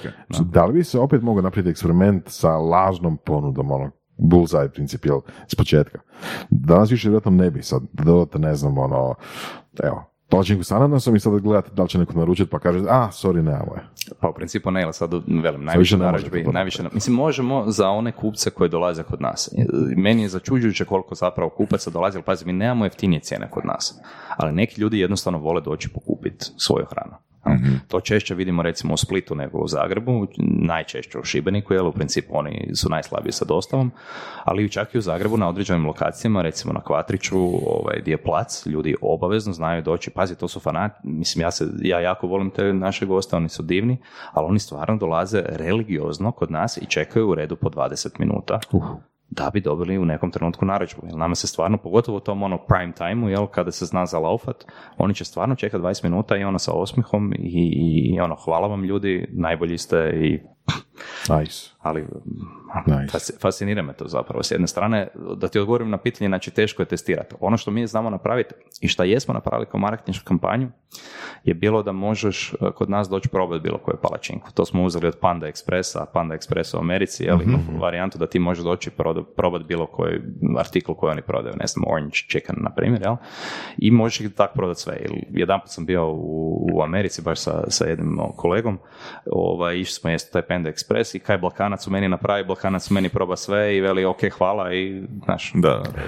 nisam više gladan, sve Da. me zanimalo kaj je i na kraju krajeva uzu sam još ono, neki, neku malu porciju nečega, ali realno nisam stvarno, ali izbora je, izbora je bezbroj. Da. Znaš, ono, bilo je još free refill za, za, za cugu, ne. tako da jesmo kod nas ubacili to da možeš degustirati svaku palačinku, ono, jednu odaberi si kaj hoćeš, jel kaj te zanima i, i probaj, ali to nam se pokazalo dosta uspješnim, ali opet velim A u Dubravi? Kaj konkretno u Dubravi? Kakav je taj e, Princip. mo- mogućnost, mogućnost ovoga degustacije, ono, palačinke? Isto. Isto, no, Isto, ok, da, pitam, da. Da, znam. Da, da, ne, ne, svugdje, je- svugdje je isto. Dobro, dobro. Jesi Dubravi, blizu? ne, ne, ne, ne. Nego ti si napomenuo, spomenuo si na početku, ono, kao nisam njihov, ono, Dubrava je ono posebno. Ne, Pa oni, me zanima. e, Dubrava ima svoju klijentelu, to je ono lokalno oko placa. U jednom trenutku smo shvatili da moramo biti na prometnoj lokaciji, jel? Mhm. mislim na, na trećem lokalu. Jel? I na, na tom trećem lokalu smo onda vidjeli koja je razlika kad jesi na, na prometnoj lokaciji, koliko bi ti zapravo mogu prodati više i koliko si olakšaš neke stvari, jer opet onda ne moraš plaćati ni volt, ni glovo, ni bolt tih ovo kaj smo rekli, Da, da, 30, da, 40% da, i to ti na kraju ostane, to je super, jel? Da. Mislim, bilo bi idealno kad bi svi dolazili po palačinke, ali jednostavno nije, nije realno, jel? Nije, nije to sad ono, taj neki proizvod koji bi te mo- motivirao da dođeš. Da, još jedan koncept koji ono, mislim da nije dovoljno, a, nije dovoljno kod nas apliciran e, su mi dry vinovi.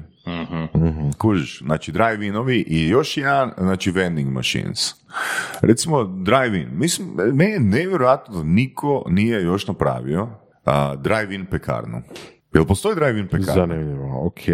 Mislim da ne, nisam vidio, bar. Mm, Ja ne mogu reći da sam Kužiš, znači, ono, opcija je jedan, možeš naručiti, možeš naručiti ono preko interneta, ne znam, na svoje, na svoje ime, prezime, bla, bla, pekarske proizvode. Imaš konzuma tako. Što? Da, preko konzuma je takvi. Što? Preko konzuma? Konzum nudi sve artikle, pa među- ostalim i kruh.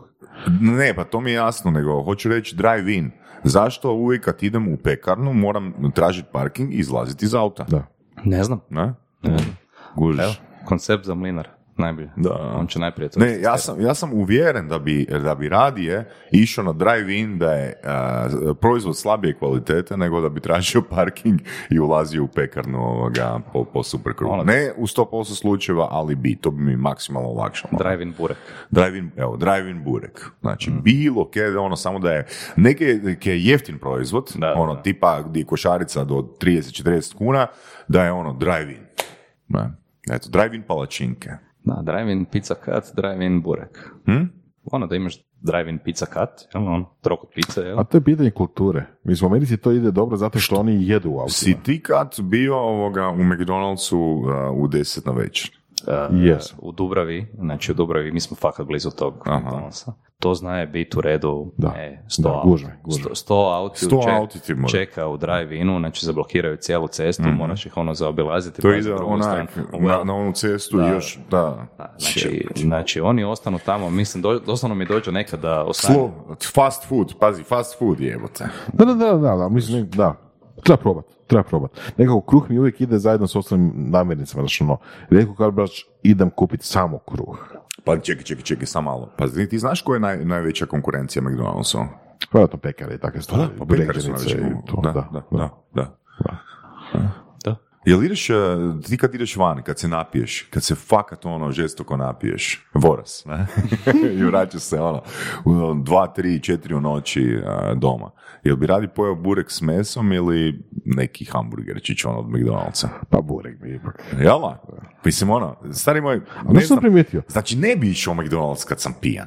Ja bi išao u McDonald's ono kad sam trezan, ali kad sam pijan, onda bi ili najmasniji kebab, ili ono iz neke, ono, beljak ćevabđinice, ono neki hamburger, onak, ono sa onim, ono, znači, ono, ja kad sam pijan, ja želim ići na mjesto di, di, di onak, postoji 90% šanse da me ostatak sutrašnjeg dana boli želudac. Da, ali to je već druga priča, znaš ono, Jer već sam toliko sranje napravio ono, Da. od 9 na večer do 3 da mogu još jedno sranje ono, za svoje tijelo napraviti. ono. ali to nije drive-in. Hm? Nema veze, još da je, još bolje. Da. A dobro, ne vozit pizan, pijan. Ne, ne budem. Ali, na, ok, ajde, malo digresije kad pričamo o tome. Kao da sve manje, sve manje takvih lokala, tih fast foodova radi uh, po noći. Pa nije, ono nije, pa Mislim, mislim, barem po centru, možda, možda, ne znam, sa strane ima tako. nemam pojma, ali... Ali neki dan, evo baš, uh, išli smo sa Kina ili tako nešto, baš smo bili oko centra. Ja sam mislio da onaj pingvin, znaš pingvina tamo, Pa da, pa on postoji koliko, 40 godina Da. već, koliko. on se zatvara u 11. Da nemoj zabaviti. Ne, u 11 sati, došli 5 do 11, nema gotovo. Pa u pingvini uvijek radio do... do To ti hoću reći. Do Ko uvijek, da- do za uvijek. Ko da ih sve manje radi po noći. Čekaj, je li to, je li to bilo sad, ono, u proteklih, ne prije tri tjedna. A dobro, možda možda sezona, ne? Da, možda zbog sezone. A može? da. Treba Uglavnom, zatvoren bio. Pa pingvinu je znalo u petu jutro biti više ljudi nego u disku klubu, evo te. Da, ono, isto, iz Talije prelaziš. Da. Da, da, da. Pingvin. Znači, Ono, ruta. ne mislite da je tako. Ja mislim da ne, ja mislim da ne. Ha, iskreno nisam razmišljao o tome, evo. Ni, nis- nisam pratio, tako da ne znam, ono. Ali bi volio, volio. Dobro, vi nemate proizvod koji bi ono ljudi pijani naručivali, na? To nije, Ljudi pijani naručuju palačinke. ne naručuju slatko. Ali na duvani, Na duvani i pijani, Da, to je, da, da, to da. ide, da. nego, a, lessons learned. Lessons learned. Kako lessons learned od palačinki koje recimo primjenjivati u drugim startupima. Rekao sam ti odmah na početku, znači meni je ta jednostavnost, da. ono, ajmo, ajmo probati sad raditi jednostavne stvari. Dovoljno smo komplicirali. Znači vi ste od. MVP-a napravili pi, ne? Da. Mogu ti reći ovako, u prvom, ne u prvom, ali u drugom startupu u kojem se radi, u Transfer Hero, mi smo imali koncept opet koji je trebao biti jednostavan, na kraju ga nismo toliko zakomplicirali, ali je dalje bio ono, jednostavan, ali u svem što smo htjeli raditi, uvijek smo težili tome, to mora biti prediktivna analitika, to mora biti machine learning, to mora biti AI, to mora biti ovo ono. Na kraju ne mora. Za, za većinu toga ono, ono što vidim stvarno ne mora. Transfer Hero kod Transfer Hero je imao koncept originalni, znači prije korone, kad smo ga krenuli raditi, znači krenuli smo ga, kad je to bilo 2018. 2019. Uh, htjeli smo staviti dvoje ljudi u isti auto nakon što se voziš avionom. Jel? U avionu sjediš pored nekog kog ne znaš, jel? Zake ne bi sjedio nekog, pored nekog kog ne znaš, ono, samo bi se sjeo u nekakav, u nekakav taksi, sad je bila sama ideologija kako ćemo ih povezati, jel? Ok, znali smo, ne moraju, ne smiju imati svoju aplikaciju, znači ne možemo biti konkurencija Uberu, pa biti još jedan Uber, to su probali mnogi, mnogi, mnogi, svi su propali, jel, relativno brzo. Ovaj, i onda je bio koncept, ok, ajmo napraviti progresivnu web aplikaciju, jel, znači da imaš nekakav link, nekakav ono touch point, jel, QR kod, eh, bilo šta, nekakav link, koji bi te doveo na stranicu i jednostavno bi ti prikazao, ok, odaberi adresu na koju moraš ići, jel, da li želiš s nekim ići ili ne, ako je želiš, ok, da li si voljan pričekat toliko i toliko vremena da odete zajedno? I ideja je bila mi ćemo ti produžiti put za 10 minuta, nakačili bi se na dispatching software od taksi kompanija s kojima smo se upartnerali na, na pilotu.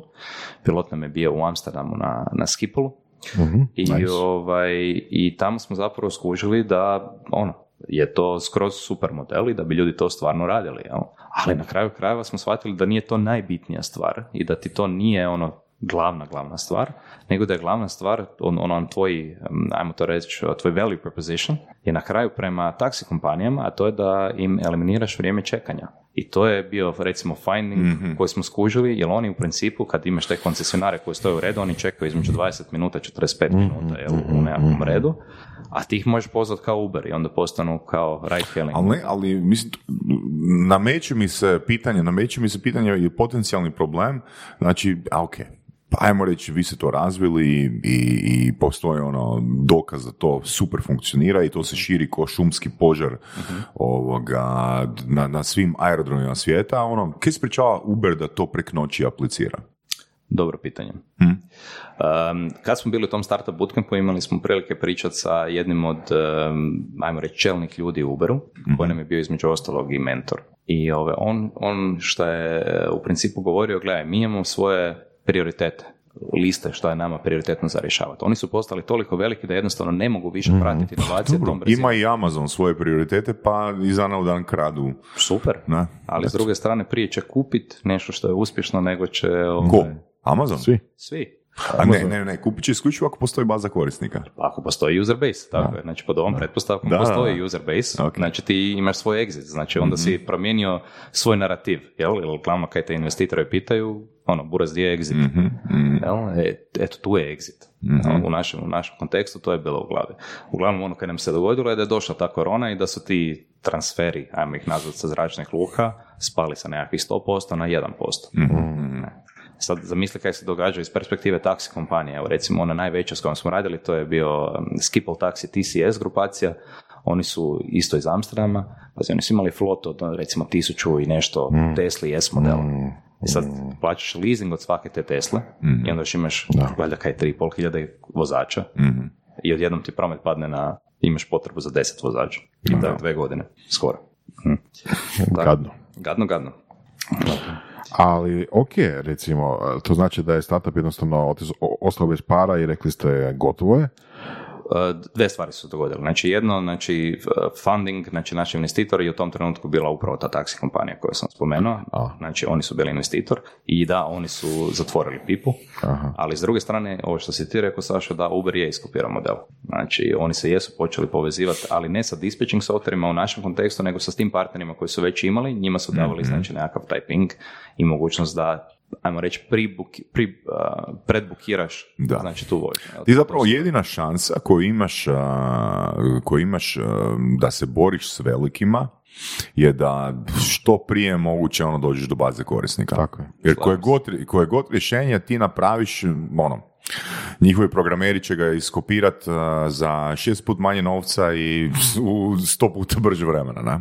I ono što bi ja odmah volio dodati je da je to jasno puno investitora vani. Mhm. Ne znam koliko je jasno u našim kontekstima u Hrvatskoj i ono, to je jedna od stvari koje bi volio vidjeti da se promijene. Koje, koje? Znači da ti je, da ti je nije odmah bitno biti profitabilan. Znači nije bitno da, tvoj, Da. da. tvoja dobit raste odmah od početka, nije- jednostavno nije realno. Ne? Nije samo u Hrvatskoj. Mislim, Hrvatska je ok, baš ekstreman primjer toga, ali regija je cijela takva. Europa je cijela takva. Mislim, to je već dokumentirano više puta. Raz, razlika u načinu razmišljanja Amerike i Europe. Znači, u Americi je ok, daćemo startupom ono, pare, samo nek skupi što više korisnika, ili će postati samostalna firma, ili će neko kupiti. ok. U Europi je, a, nemamo sad para, aj ti nešto zaradi, svoje pokaži da imaš nekakvu zaradu, pa ćemo ti Zapravo- onda dati pare, pa, za, pa da, da narasteš još 10%. E da, ali što znači rast od 10%? Jer od- mislim, Ne, da, ne, ne. mislim, mislim da je ovo fakat super tema. Male su investicije. Ne, hoću reći, mislim da je to super tema, jer ako e, rast, ako gledamo na exit, onda bi značilo rast ono od ogromnog broja korisnika, taman da si ti, on, da, ta- taman da ti imaš ogroman gubitak. To je američki princip. E, To je američki to je to. Jer ono, znači, bolje, bolje je ono biti u minusu 100 milijuna dolara Da. i imati bazu od, e, ne znam, e, 100, milijuna korisnika, korisnika, tako je. nego biti u plusu ono 50 milijuna dolara i ono, nemat sigurnu bazu, nemat e, bazu kupaca. Je li tako? To je američki princip, točno to. To, je, to u regiji uopće ne, ne funkcionira. A zašto? U Hrvatskoj uopće. Što nisu educirani ili što? Ne, a, mi, a mislim da je razlika u količini novaca jednostavno. Znači, u Americi imaš investitora, ako je pojedinačni investitor, ako nije neki ono VC fund, koji razmišlja, a ili će kupiti, ne znam, trećeg Bentleya ili će tebi uložiti u startup. Znači, ono je sve jedan. da. Kod nas investitor kaže, a ga, ono, ili, ili, ću, ne znam, ono, izgubiti cijelu ušteđevinu i penziju i ne znam, ono, A znaš, ja negdje sam- iskrvarit ću ili ću, Da. ako ti propadneš, kužiš, ili će, ne znam, se osigurati penziju. Znaš, Da. mali su pari Ali kod on taj, taj, taj, taj princip ono kupovine e, baze korisnika, pa mislim da sam negdje pročitao da Microsoftu bi trebalo, ne znam, milion dolara da iskopira Skype. Da, znači neka ono fakat, fakat mala cifra. Dobro, sad ima i brenda malo i sve. Ne, ne, ne, ne, nego ko, jebeš brand. Znači samo broj korisnika. Dobro. To, to je jedina njihova kupovina bila Skype-a. Ne? I sad je pitanje zašto Microsoft to ne napravi. Ne, Microsoft to ne Microsoft- napravi zato ne, jer ne zna kako akvizirati, nego, ne, ne, ne zna kako akvizirati te korisnike prek noći. Nemoguće je akvizirati te korisnike prek Možda noći. Ne, ne, pitanje ono na koje sam ja ciljao ovdje je bilo a, razlika u tom mindsetu između nas ovdje u Europi i Amerikanaca. Amerikanci koji bi ono platili, ne znam, sto put više, e, sto put više bi bila, sto put veća bi bila valuacija neke tvrtke, Da. A, bez obzira kad tvrtka ono loše posluje, Da. samo zato ima korisnike. Mhm. Ne? Da. A nama To- se prezentira, a nama se prezentira recimo ono Shark, Shark Tank. Mhm. Evo recimo primjer, znači ključno pitanje kod njih je what are your sales numbers? Tako da, da, E. da, da. Ali to je isto onda po tome je Steve Woros rekao europski princip, what are your sales numbers? Dobro, a s druge strane oni su anđeli investitori. Da, da, da, da. Znači nisu Ok, VC fond. Pravo si, pravo si. Da. Njega, Mislim, njega, njega zanima to iz osobne koristi, Tako je, tako ne, je, ne iz tako je. koristi, ajmo reći, firme. Jel? Da, da. Tako da je onda normalno njemu najbitnija stvar reći, ok, super, imaš ogroman user base. Mhm. Bilo je djelovao Shark Tanku di je samo bio user base, nisu bili ono dovoljno profitabilni, jer su znali da moraju sniziti troškove, ne znam, materijala ili bilo čega. odnosno Mhm. A bilo je primjer u Shark Tanku gdje je bio user base, a, a- a loše brojke. Uh, ja mislim da je, da. Um, top shop varijante za, Mhm. Ok. o, kak se zove ova ženska iz uh, Shark Tanka, američki Shark Uh, Tank. Barbara? Ili ova... ne, ova Top- Top aha, Shop aha, kraljica. Top Shop, kak se zove? A, Lori. Lori, Lori, da, da. Lori. Ne, Lori voli takve dijelove, mm gdje vidi neke, ok, naš ono, ovaj package, packaging mi nije dovoljno dobar, naš ovo bi trebalo malo promijeniti i zapravo kad pogledaš rezultate, ja volim pogledati ono, kaj se dogodilo nakon Shark Tanka. Brate, mili, so- skoro svaki startup, ako ne i svaki koji je bio tamo, je dobio ono ogroman porast. Ali ogroman porast. Bio on neko investirao u njih ili ne? Mislim, ima jako puno startupa koji je došao tamo samo radi, ono, da budu na Shark Tanku. A, jasno. Promocija. Promocija, dobro. E sad, da li taj porast došao tipa u sljedećih mjesec dana nakon uh, positioninga njihovog proizvoda, njihove ideje na Shark Tanku ili nakon godinu dana? Pa imamo situacije jedno i drugo, ok. koje su probleme morali riješiti. Ne? Jako često su u Shark Tanku logistički problemi. Ne, nemamo dovoljno love, nemamo dovoljno stok da bi mogli prodati. Ne. Mislim, evo recimo i volio bi da se možda malo i čak ubacimo u ovaj dio kaj mi sve radimo mimo, mimo samih da. palačinki. Mislim da će to isto biti ovoj slušateljima zanimljiva tema. Jel? growth fix, jel? Growth fixu, growth fixu, jel? Znači, ono, ono prva stvar, kao što sam rekao, volimo jednostavne stvari. Sad, nama je jedna od najinteresantnijih stvari s kojima se bavimo jedan običan lonac. Jel? E, nedavno e, sam imao prilike surađivati sa, sa jednom predivnom surom, ona se zove Melita, ona je vidjela našu zapravo palančinkarnicu koju smo otvorili na Trnskom i ovaj, on je nekakav ko ne znam, vodi cijeli taj community u Trnskom, jel? I radila je sve i svašta u životu, jedan dan veli ona meni, čuj Jura, ja imam jednu ideju, i ovaj, ne znam kak, kak bi ju napravila. I to mi se počelo sve i češće češće događati, pogotovo ono nakon našeg ovog eh, prodajnog mindseta. Mi se počelo jako puno ljudi javljati, čuj ja imam takvu, takvu ideju, kako bi ja to ono, mogao izbaciti najjednostavnije. I ona je napravila zapravo, pazi, patentirala eh, lonac koji se odvaja u dva dijela. Znači, odvaja se doslovno ono, najobičniji lonac i podijeliš ga po pola, ga razrežeš. jel? Čekaj, po pola u smislu ne horizontalno, nego vertikalno. Vertikalno. Mhm, mhm, dobro, Zanimljivo. dobro, dobro. Znači, ako je ovo, ovo Da, drška, sad mi je žao, ne mogu to prikazati, ali kroz dršku razrežeš po pola i pola. Kroz dršku, da. Da, kroz dršku, po pola i lonac. I sad je taj patent zapravo full interesantan, ili prvo smo išli istraživati tržište, ono, kom to zapravo treba, da li to nekom ima. Ok, ima mi logike, znači, ono, volim slano, ne volim slano. E, volim vegansko, ne vegansko, jel? Ali s druge strane ispalo da ima svoj ono product market fit, jer mi smo skupili sada u nekakvih dva tjedna kaj skupljamo, to je baš ovo svježe, svježe, pa mi sad na pameti, ovo, skupili smo 350 narudžbi, pazi, 350 narudžbi iz različitih klijenata, ono, koji i iz Amerike, i iz Hrvatske, M počinjemo pričati zapravo i sa ovim um, metrom o, o ovaj, tome da se to počne distribuirati, a mi još uvijek ne, nemamo lonac, ali imamo prototip. I sad dolazimo do onog problema koji smo imali sa palačinkama prije, jel? Kako napraviti taj lonac najefikasnije, na koji način? Patentiran, jel? I kako ćemo uopće riješiti funding za tu situaciju. Već smo čak imali jedan primjer prije, ovaj, sličan je hardware proizvod, jel? Jedan od mojih kolega iz Growthfixa, Petar Fabris, on je napravio onaj kofer, Saša, ti si ga vidio, jel? Znači, onaj kofer, ti si ga vjerojatno vidio na razno raznim pićevima. Pazi kaj je bila situacija. Imali smo deal da budemo na prvoj stranici Amazona mjesec dana. I to ne našeg Amazona, svih Amazona. Dobro. Znači, koje ti oni daju? AT, DE, ne znam, AU, whatever, jel? I sad ti imaš taj dijel koji ti doslovno na papiru došao. I ti dolaziš jednom našem investitoru, da pače svim našim investitorima, kaže, gledaj, imam ovo. ali nemam, ali nemam proizvod, imam prototip. Da. Dobro. I ja bi se trebao rezati. I sad kako ćeš ti rezati za taj proizvod ako nemaš sales? Ne, nakon kad si prošao, ajmo reći tu nekakvu prisid rondu i sad njima kaže, ok, di su prodane brojke? Pa čuj, gle, imamo letter of intentova toliko, jel? ali nemam proizvod za prodat. Sad, kako ću imat brojke? E sad, to je meni ona jedna diskrepancija koja mene jako boli u našem, ono, u hrvatskom sistemu i regionalnom, isto slažem se s tobom, ovaj, Zake ne moramo doći do te love, zake moramo čekati te fondove, zake moramo gubiti brzinu, ako već imamo neke dogovoreno, pazi ono, true story, Evo postoji. Mhm. Kaj misliš koliko bi se prodalo tih kofera da su na prvoj stranici Amazona, a još nismo ni Kickstarter kampanju napravili, a pazi koji proizvod na Kickstarteru najbolje radi kofer. Da. Za, zake, zake niste, ono, ili ruksaci, jel? Jako često Da, idu dobro na je. Kickstarter. Istina. Uvijek su overfundani. Da. Znači, zake, zake ne bi takav jedan, ono, pa riskiraj Bože, brate, ono. zato Ne, ne, ne, nema riskiranja, nema riskiranja. To, to to, je- to je katastrofa. To je, Ali gledaj, znači, venture capital je risk, jel tako? pa, zato, zato ne nema pravih visijeva u Hrvatskoj. Upravo to. Mislim, ono, nemoj se lagat. Ja, pričamo sad uh, o visijevima i pričamo o funkcioniranju Amerike i Hrvatske i, i regije i ono, crno na bijelom su očite razlike. Ne moramo uopće ništa objašnjavati, muljati, evo, brojke su tu. Hmm. Ko je kod nas uložio nekakav riskantan poduhvat koji je na kraju uspio? Ko je na kraju uspio? Ne znam. Ne.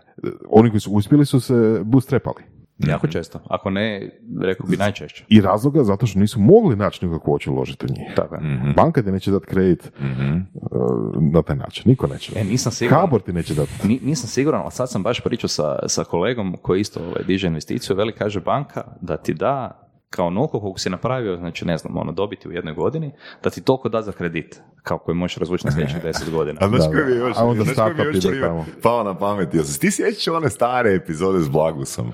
Sjećam se, da. Kad je, kad je e, imao neku ideju, kužiš, nekog proizvoda, ono, diferenciranog odnosno na ono je radio, pa je došao u banku, tražim, ne znam, neku cifru tipa 100.000 eura e, kredita.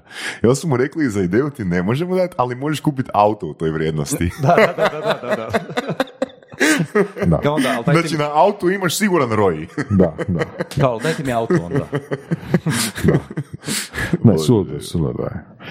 I evo imamo baš i podcast pokrenut Well Founded, Creation Startup Association je pokrenuo i pričat će se nadaleko i naširoko o toj temi. Nadamo se da će neko i čut. Da, da, evo, ja bi stvarno uh, bi, bi endorso, endorso bi Vorasov uh, podcast uh, Well Founded. Poslušao sam jednu epizodu i fakat sam zadovoljan. Ja bome, ja još nisam, ali evo, to do lista nakon sastanka. Auto. Preporuč- preporučujem tu devetu epizodu. Hvala. Opa, wow. A da se vratimo na Growth Fix. na growth fix. Ok, opet, to je, to, sam Growth Fix je naravno firma, ali tako? Sam, je, je. Ok, koje je tržište? Koje tržište? Ko su klijenti? Ovako. Idealni, ako po mogućnosti. Znači ovako. Oni koji slušaju surove strasti, zato je tu. Kužiš da mu ljudi dolaze, ono, jel tak, Jura? Pa između ostalog. pa. Ne, ovako, je, nama ti Ova epizoda nije sponzorirana. ovaj, nama ti je zapravo originalno kak je Growth X nastao. Je bila poanta da smo se mi vratili doslovno iz Amsterdama, ono, pognute glave, ajmo reći, ali prvi put dok smo se vraćali. Jel? A prvi put smo se vraćali zato kad smo mislili da nemamo tako dobar product market fit, jer e, smo doslovno imali ono telefon, telefonski poziv gdje smo se zahvalili taksi kompaniji, budućem investitoru, rekli čuj ovo, nismo uspjeli skupiti taj ogroman broj ljudi koji smo očekivali da će ono, jer nismo imali baš nešto pretjerano love za marketing, ali ovaj, nismo uspjeli skupiti toliko broj ljudi koji će se zajedno sjesti u auto ok, nazad pognute glave i pitamo te li tebi kaj je bilo dobro, od svega toga veli, stari, meni je najbolje bilo kad moji taksisti nisu čekali, jel? Znači, da mi smo tek product market fit skužili u onom trenutku kad smo se ono pokupili iz Amsterdama nakon tog akceleracijskog programa u Startup Bootcampu i nakon pilota. Znači, doslovno dva tjedna kasnije. I onda smo prvi put se vratili u Zagreb i onda smo skužili, ok, sad imamo dosta znanja koje smo zapravo skupili, e, ajmo probati proširiti to znanje, ali ajmo ga širiti u vertikali, jednoj, opet niša, jer fanovi smo niša, ajmo samo to raditi u turizmu. Moj background je turizam, ljudi koji su radili sa mnom i background turizam i onda smo jednostavno krenuli ono, tražiti tražit, uh, startupe koji ili potencijalne ovaj, partnere koji rade u turizmu. Um, jedan od takvih uh, klijenata, ovo što se ti rekao, su najčešće startupi. Ali ono što smo počeli birati umjesto startupa koji već imaju nekakav smjer, su oni startupi koji su go to market. Znači to ono nije ništa famozno, jel? neće imati para, uvijek se mučimo na početku s tim nalažemo investicije i sve to stoji. Ali ono dokud mi, što ja želim zapravo napraviti je naš startup i pomoć mu da eliminiramo sve te glupe greške koje svi radimo, zato kad jednostavno nemamo dovoljno iskustva, nemamo dobar socijalni kapital, nemamo dovoljno love. I onda da taj success rate startupa nije 1 na 10 ili 1 na 100 je zapravo realan, nego da se ta, ta pomakne jel, taj nekakav dio. I što mi radimo? Mi umjesto da ti ovaj, potrošiš puno novaca ili da ovaj, nemaš dobar tim, mi ti postanemo, ajmo reći, dio tvog tima. I sad, na koji način to naplaćujemo je ili samo u udjelima, znači uzmemo dio tvoje firme, ili imamo kombinaciju neto cijene, na primjer radnika ako su u pitanju developeri koje im fale i onda ćemo dati, ok, evo, moja neto cijena je stvarno tolika je tolika za tog developera, ti ćeš pokriti račun tog developera, ali jednostavno neću ti ja pokrivati troškove, nema ni potrebe, ti moraš sam svoju vrijednost dokazati da to možeš isfinancirati na taj taj način, ali je stvarno neto cijena i on je dobar developer, ono stvarno dobar developer koji će ti stvarno preskočiti sve te development koraka koje bi ti uzeo sa nekim developerom kojeg ne znaš, jel, i kojeg ne možeš provjeriti. I onda s druge strane, isto tako vrijedi i za marketing, isto tako vrijedi i za financije, isto tako vrijedi... To mi se čini dobar deal, to mi se čini jako dobar deal. A, Boras? Ti, ti si, ja mislim, ako se ne varam, imao zaposlenog šest mjeseci nekog developera, jel tak? Na sličan, sličan principu, da, da, da, imali smo. Ti si ga rento uh, preko posrednika je, ili, ili, Ne, ne, ne, direktno, to, to, to jednostavno sam dobio kontakt, mm mreža poznanstava i tako dalje. Um, I završi, imam šta reći, ali završi. Ajde, znači, uh, poanta, poanta je meni u glavi da smo skušali da startupi uh, jako često u Hrvatskoj su rijeđe teh, znači rijeđe su founderi ono tehnički potkovani i pogotovo tehnički potkovani u svim, u svemu što im je mhm. potrebno da razradi. Znači nisu, nisu full stack, jel? nego će biti ili backend developer ili frontend developer ili će biti ono sam web designer ili ono, znaš, imat će nekakav skillset i onda on popuni onu VC-evsku formu. Imamo tech stranu i imamo, imamo sales stranu, jel, s druge strane. mm I ono što smo vidjeli zapravo da ti, i ja sam bio isto takav founder, jel, koji kad je krenuo u prvi projekt nije imao pojma o developmentu, jel? Onda šta, šta je meni jasno, kaj je Laravel, kaj je, ne znam, PHP, kaj je, znaš, ono, trebalo mi puno vremena da, da, da pohvatam. I ovaj, na kraju krajeva smo skužili da to daje njima value. E sad, ali kako ćeš ti osigurati svoju vlastitu investiciju u njih, jel? mm Znači, tebi je u interesu da ti radiš za njih i da im ti pomogneš otvoriti vrata i da ti imaš taj socijalni kapital koji njima treba. I na kraju zapravo jedina far, stvar koja ono nama fali, odnosno nama fali u toj količini da je, da je potrebna i za hrvatsko tržište, je taj investment koji bi to pratio, jel? Znači, ja bih volio vidjeti da, i, da se se uspješno partneriti s nekim zapravo koji bi mogao to dati. I u mojoj glavi su to bili korporacije. Jer sa visi fondovima ne vidim da imamo nekakav, nekakav fit, oni ne voli taj ono riski, riski način. A iz druge strane ne kuže apsolutno sve domene s kojima se ti možeš na kraju početi baviti. Jel? I onda u glavi je bilo, ok, ajmo se partneriti sa tim i tim korporacijama koji će onda pomoći plasira te proizvode, automatski da ti dobiješ nekakav pilot koji možeš onda vidjeti je li ta stvar uspjela, nije ta stvar uspjela, koliko je tebi stvari imalo smisla. I tako je kroz nas prošlo sad je već jedno 13-14, možda i 15 projekata, od kojih je, neki su uspjeli, neki su failali, neki su on hold, ajmo ih reći, ali jedno sigurno 5-6 ih ide u jednom ozbiljnom rastu. Jel? Sad, uh, to je tema Grofexa. Oprosti, ja sam tebe bio prekinuo, pa da, evo, da, da se vratimo na... A, nema problema, imam puno tema. Uh, jedna stvar kod startupa, kod, zapravo kad startupi naručuju nekakve druge usluge, fali im novaca najčešće, osim ako već nisu dobili investiciju. Ako su dobili investiciju, onda je sve naravno drugačija priča.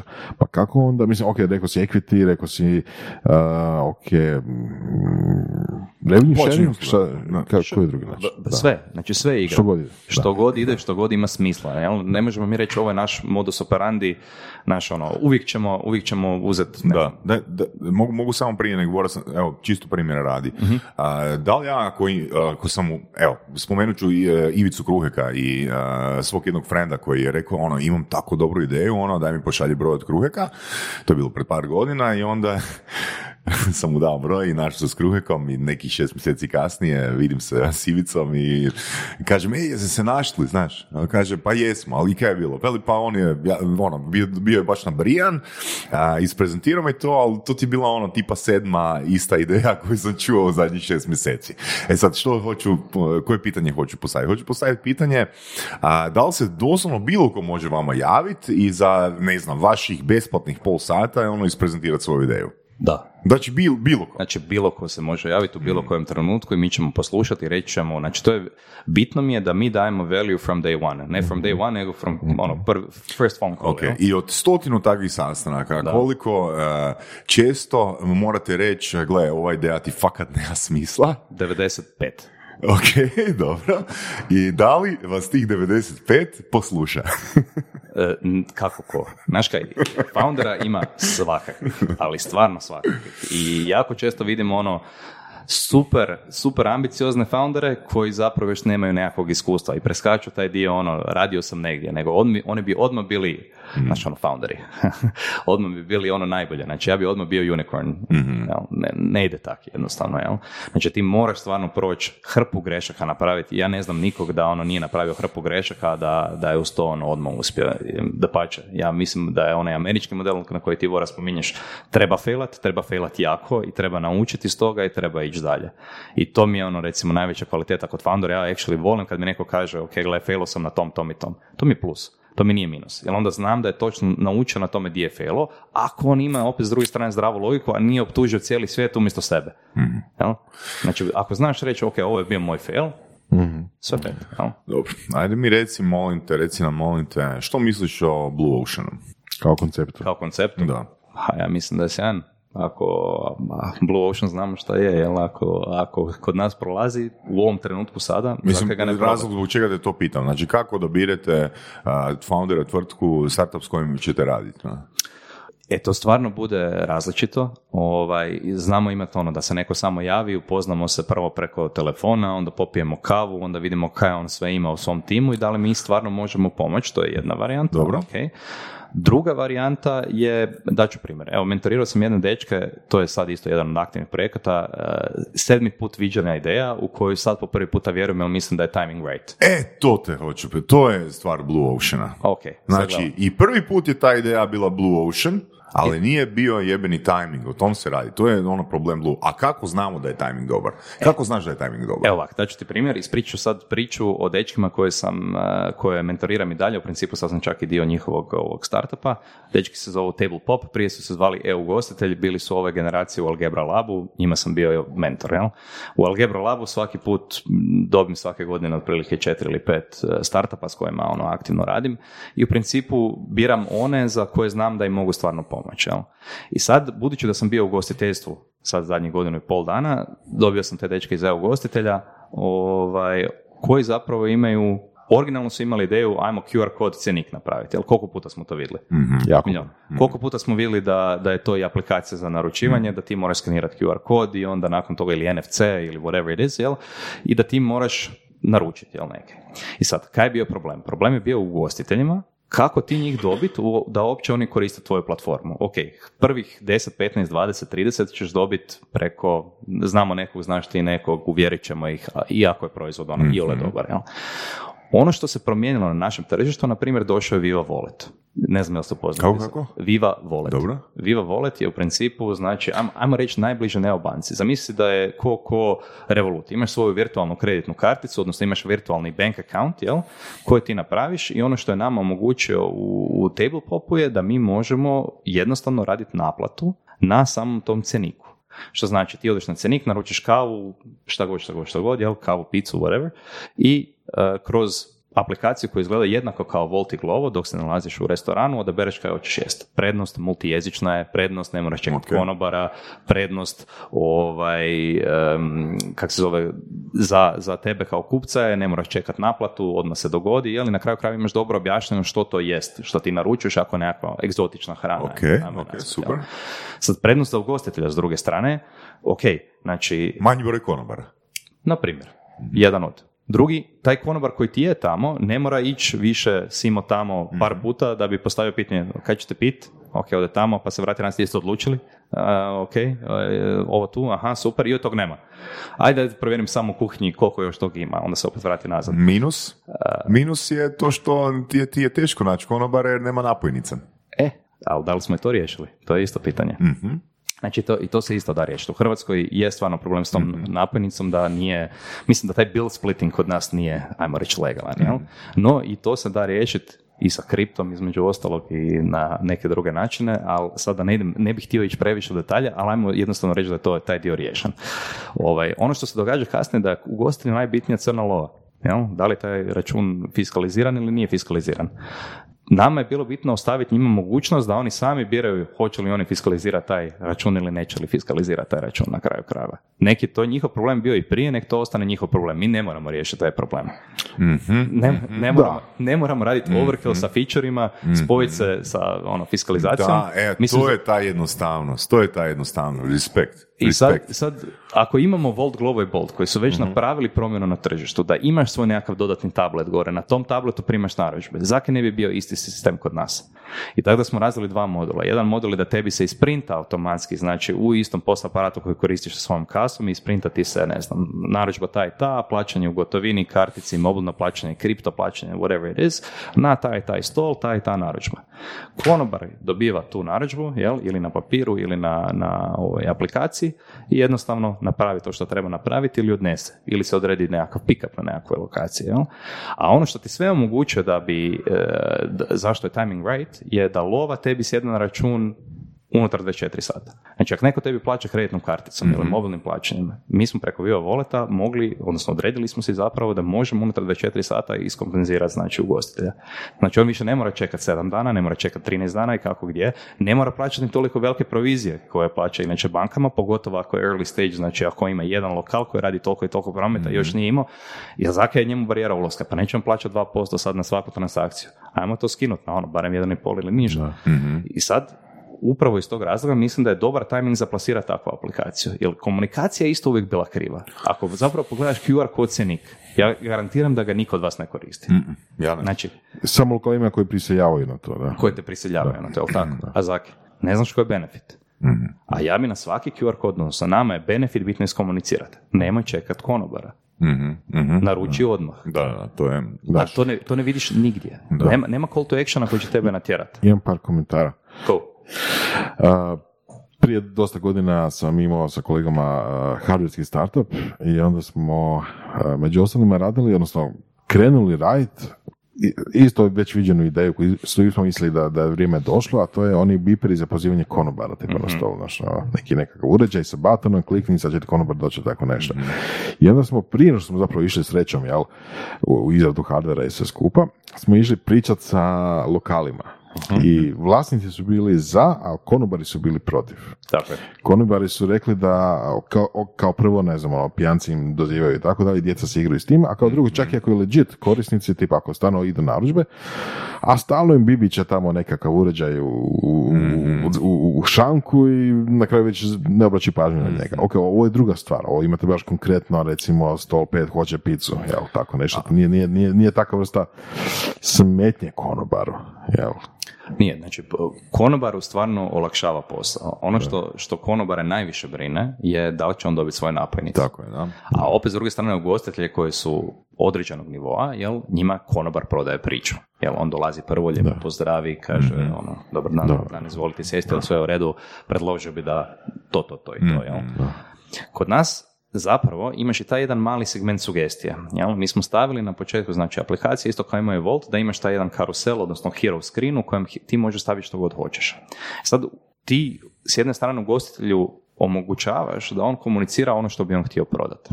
On može taj dan odlučiti, ok, super, došla mi je svježa riba, imam svježu ribu, ne znam, u radu, vrhunska je, jel, sad bih, ti- ali mi neće sutra biti toliko dobro, ali neće mi za pet dana biti toliko dobro. On zna šta je njemu najbitnije prodati. Ok, jednostavno me zanima i zbog mojih nekakvih ono, Mhm. stvari koje radim, koliko takvih ugostitelja se zna služiti takvim sustavom? Dolaskom Volta, Glovo i Bolta, više manje svi. Da. Ok. Znači, svi koji rade s njima su, su ovaj, naučeni na taj koncept. Ok, Ja, ja bih rekao, recimo, ono, ono di, di nije je recimo sezona. Mhm. Na sezoni se oni dalje, sad smo imali prve ono, ono razgovore sa tim ugostiteljima, kaj njima najveći problem? Jo, nema konobara. Ok, nema konobara, jel? Ovo ti rješava problem da možeš imati manje konobara. Mhm. Druga stvar, terasa je jako često odvojena, lokali su najčešće mali. Još ne? bolje. još bolje. Znači ima tih nekakvih ono selling pointova koje oni odmah vide. Ali onda ga brine, jel, koliko oni, činjenica, koliko on kuca računa. E, opet je to tvoja stvar, jel? Znači, me, poanta je ja tebe ne smijem limitirati ni na koji način, a moram ti dati vrijednost. Ono najbitnije od svega toga, naš proizvod košta nula. Znači, nema nikakvih troškova da bi ti to istestirao i implementirao. Znači, mi dođemo i napravimo i samo se post- postavimo kod tebe. Jedini trošak koji ti možeš imati, ako želiš imati drugačiji dizajn QR kod naljepnice, ali dalje ćemo ti mi reći, gle, moraš imati taj ono, ne čekaj konobara, to je najbitniji dio koji prodaje cijelu priču, jel? I po onom što vidimo po iskustvu, znači taj broj kafića i restorana baš raste, jel, kod nas. Sad je, opet dolazimo do onog operativnog problema. Bootstrapa nije startup, znači to su klin, on, klinci koji su bili u Algebra Labu, kojima smo pomogli, rekli smo, ok, ovakva vam treba biti platforma, da se pričamo o Growthfixu šta je napravio? Znači rekli smo, mora biti ovakva platforma, ovo vam mora biti partner s kojim vi trebali raditi, vi vole da možete to sve napraviti, morate imati sve te opcije plaćanja i na ovaj način ugostitelji očekuju, budući da smo sad godinu i pol dana i mi ugostili, ajde shvatili smo neke stvari kaj bi nama riješilo problem, jel? I onda damo taj nekakav osnovni feature. Ono što nemamo, recimo nemamo svoju kasu i onda tu moramo se partneriti ili sa Remarisom ili sa nekim, ako hoćeš automatski imati i fiskalizaciju i da ti se automatski skide normativi i stvari sa skladišta itd. itd. itd. Jel? S druge strane, ono kaj ti sad moraš raditi, sad kad razmišljam, ja imam Remaris kasu u, u palačinkama, ono što volim kod nje je da je stvarno dobra, ok, malo je arhaična, ali je dobra, znači služi svrsi, rješava mi problem znam totale, znam, imam nekakvu osnovnu analitiku, sve šta mi treba kroz dan, koje, otkud je šta došlo. I sad pazi, oni imaju model integracije sa Voltom, Glovom i Voltom. Ali ja i dalje nije, nije kompletno automatiziran. Ja i dalje moram stisnuti ono dva gumbića da bi potvrdio to. Znači nije, nije full. S druge strane, i kod nas, opet, znači, bi bila razlika ti ili imaš opciju prekusati račun, ili ok, kad imamo dovoljan broj lokala koji su na Remaris kasi, onda će ti lokali sami doći Remaris kasi i reći, e, čuj, daj molim te, ove, mi bi se povezali sa njima. Ili neki local hero koji dođe i jednostavno kaže, ok, ja želim integraciju sa njima. Treća stvar, ovaj, koji je meni ogroman selling point, je ne moraš imati onaj orderman, znači ono ogroman, ogroman komad eh, Android uređaja ili ono cell phone type uređaja u kojem ti ukucaš sve unutra pa da do, dođe opet tamo, koji opet si platio 7.500 kuna ili 5.000 kuna ili Android verziju koja stalno rikava 1.500 kuna, jel? To opet je jedan ogroman trošak. Znači, barijeru ulaska smo smanjili na ono maltene ništa. Znači, mi samo moramo doći tebi ispričati priču i reći, gle, ono, ajmo probat, košta nula, imaš win, u krajnjoj liniji, timing je right, upravo iz ovog razloga, a to je, mi se sad prebacimo na euro. Svi će htjeti imati digitalne cjenike. Digitalni cjenik koji je na PDF-u tebi ne da nikakvu vrijednost, ali ti na PDF-u moraš stalno mijenjati i cijene. E, Gledam u, palačinkama, svaki tjedan se mijenjaju cijene namirnica, što znači da ja svako toliko, u restoranu, svako toliko moram promijeniti cijenu artikla. I to ono, pa, transparentno je prikazati i u kunama i u eurima. Zato mislim da je timing right. Da, da, je, to, to, to si fakat u pravu. To si fakat u pravu. Ali vidiš, zanimljivo ono, za, ja mislim da je za dosta biznesa ovoga, ovo baš right timing. A, pričao sam sa Jakobcem i Kovačekom sa La, Canti- La Cantina, onaj njihov projekt sa vending machines i kaj se događa, ono, znači hrpa mjenjačnica će, se- mislim sve mjenjačnice će se zatvoriti, a, što zapravo otvara mogućnosti za vending machine biznisa. Kako ne? Da, itekako, ne. Tako da jedan od recimo smjerova razmišljanja mojih je osobno ono poku- pokušati naći neki vending machine biznis koji mogu iskoristiti ovog na, na dobroj lokaciji. Druga stvar koju, koju smo diskutirali, zapravo koliko je e, lockdown, koliko je korona zapravo pomožda pomogla palačinkama nastavno na prvom, koliko je pomoglo palačinkama, a e, zapravo ovaj sa transferima Transfer projekt. Hero odmogla. Da, da, da, da odmogla. je jedno, jedno tri, četiri biznisa Da. su ono, priknuli, Mhm. sigurno, u, u Growthfixu upravo iz razloga korone, ali gle, to su realno bili travel type startupi, Mhm, jel? mhm. Znači, ono, online a, platforma za grupno blokiranje je jedan od njih, jel? Znači, Mhm. ne, ne, nema, dvije, dobio si dve godine za razvoj, nisi znao koliko će trajati, nisi dobio investitora koji te hoće pratiti. Jel, e, kužim ja i zakaj oni nisu u tom trenutku investirali u kofer. Ko će putovat, koliko će ovo trajati, nemaju pojma. Znači, sad je stvarno to risk investment, jel? Džabe tebi kad ti sad imaš ono na Amazonu mjesec dana ono dogovoren deal, ali s druge strane ima, ima logike. Taj deal s Amazonom, sorry, to je za određeni proizvod ili imaš Ovako. za bilo koji proizvod? Ovak, jedna, jedna od dobrih stvari e, je da u Startup Bootcampu, u tom akceleracijskom programu, ja sam veliki fan određenih akceleracijskih programa. Jel? Um, veliki fan Startup Bootcampa, pogotovo u Amsterdamu i u Londonu, to su mi ono top dva koje sam osobno bio. E, čak bi rekao da Wise Guysi su, su mi dalje ono top, Techstarsi, ovisno kako ko je kako gdje, ono baš po iskustvima foundera koji su bili tamo, koje, koje poštujem i koje ono baš diskutiramo ono, o, o tome da li je to bilo dobro ili ne, ali taj startup bootcamp je na meni ostavio ono naj, naj, naj, naj, najbolje od najboljeg, jel? Znači to je doslovno bilo kao da si došao tamo i tri mjeseca ti neko uljevo znanje u glavu. S druge strane, tada sam ja bio corporate guy koji je bio, ajmo reći, prvi put ozbiljno u, u susretu sa startupima i ta jednostavno kreativnost me povukla. Ono što vidim recimo u Hrvatskoj je da se počinju otvarati različite lokacije, evo ja volim spomenuti Vespu, Vespa Spaces, u kojem Da. je taj community postao toliko jak, da to stvarno sad liči na taj startup bootcamp iz 2018. u kojem si bio okružen svim tim super uspješnim kreativcima.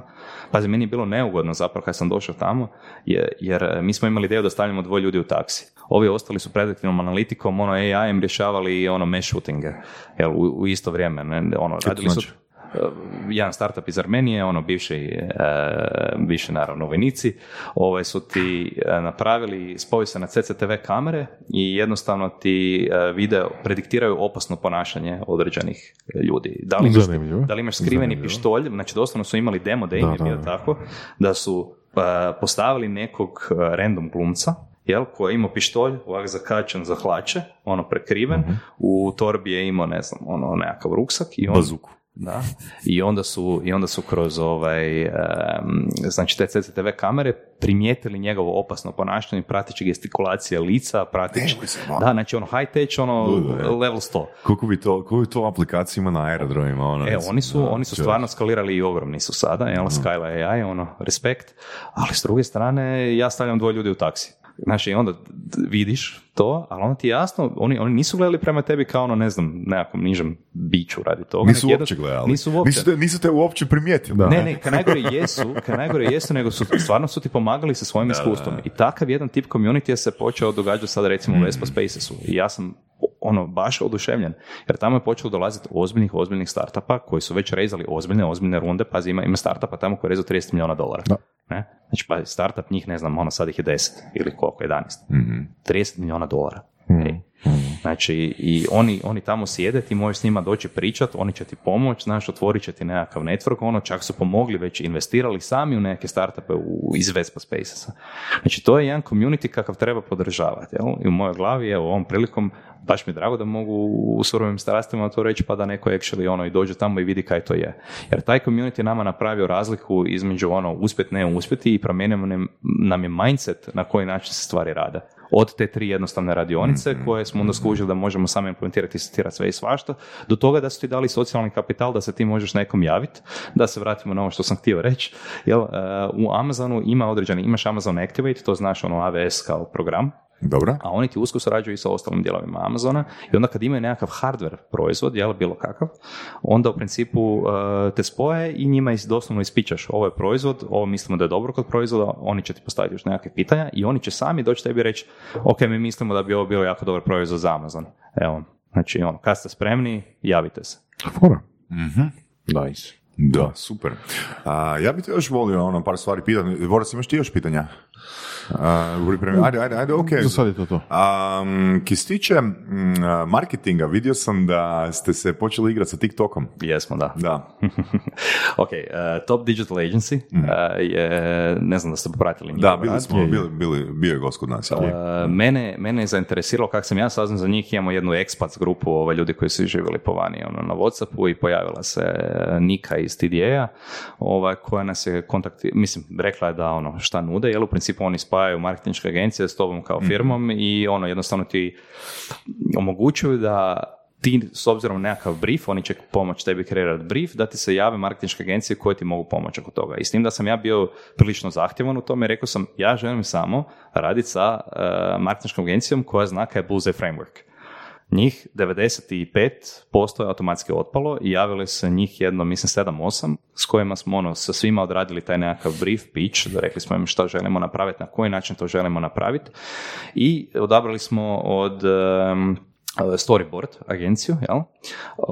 Od Kristijana Janušića i Ane, ovaj, koji su zapravo ono two man band sa puno Da, partnera. da, on izbacuje hrpu tih On- TikTok videa. E, da. ali on je, on, je, on je sjajan, ono, pozdrav Kristijan, sjajan si. Mhm. Znači, činjenica je da je, da je totalno razumio što mi želimo napraviti, na koji način to želimo napraviti i da po, savjetovo je da se počnemo igrati sa TikTokom. Meni je odmah bilo eliminacijski faktor bio ne želim Facebook i Instagram, social mediju i, i oglase. Hejtam ih, ne rade. Ljudi više ne rade. Znači, zakaj, za- nije više marketing staviti, ne znam, Facebook oglas i Instagram oglas i to je to. To je, to je tvoj marketing. Gledaj, čekaj, govorimo o awareness marketingu ili conversion ja govorim o svemu. Znači, ja uopće ne vidim više vrijednost Facebooka i Instagrama da se tebi isplati raditi, osim ako imaš baš nekakav proizvod koji je dovoljno dobar za to. I možda nekakvim određenim tržištima. Pa gle, za palačinke mm, bi rekao da si u pravu, ali opet na TikToku nije decision maker publika. Neću generalizirati, da nema uopće decision maker TikTok ne stavljamo u isti kalup. Da, da. Znači, ok. Facebook i Instagram specifično, Jasno, govorim je jasno. jedna, Ok. TikTok mi je totalno druga grana.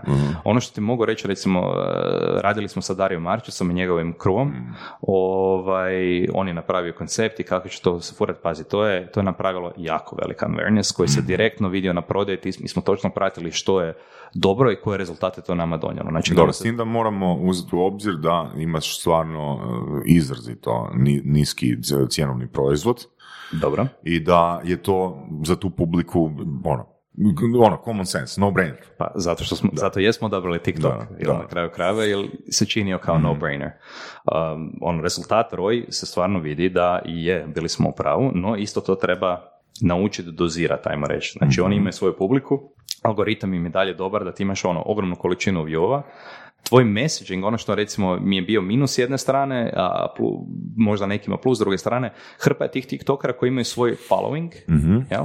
i koji će napraviti neki svoj TikTok gdje ćeš ti zapravo i zaboraviti kompletno na brand.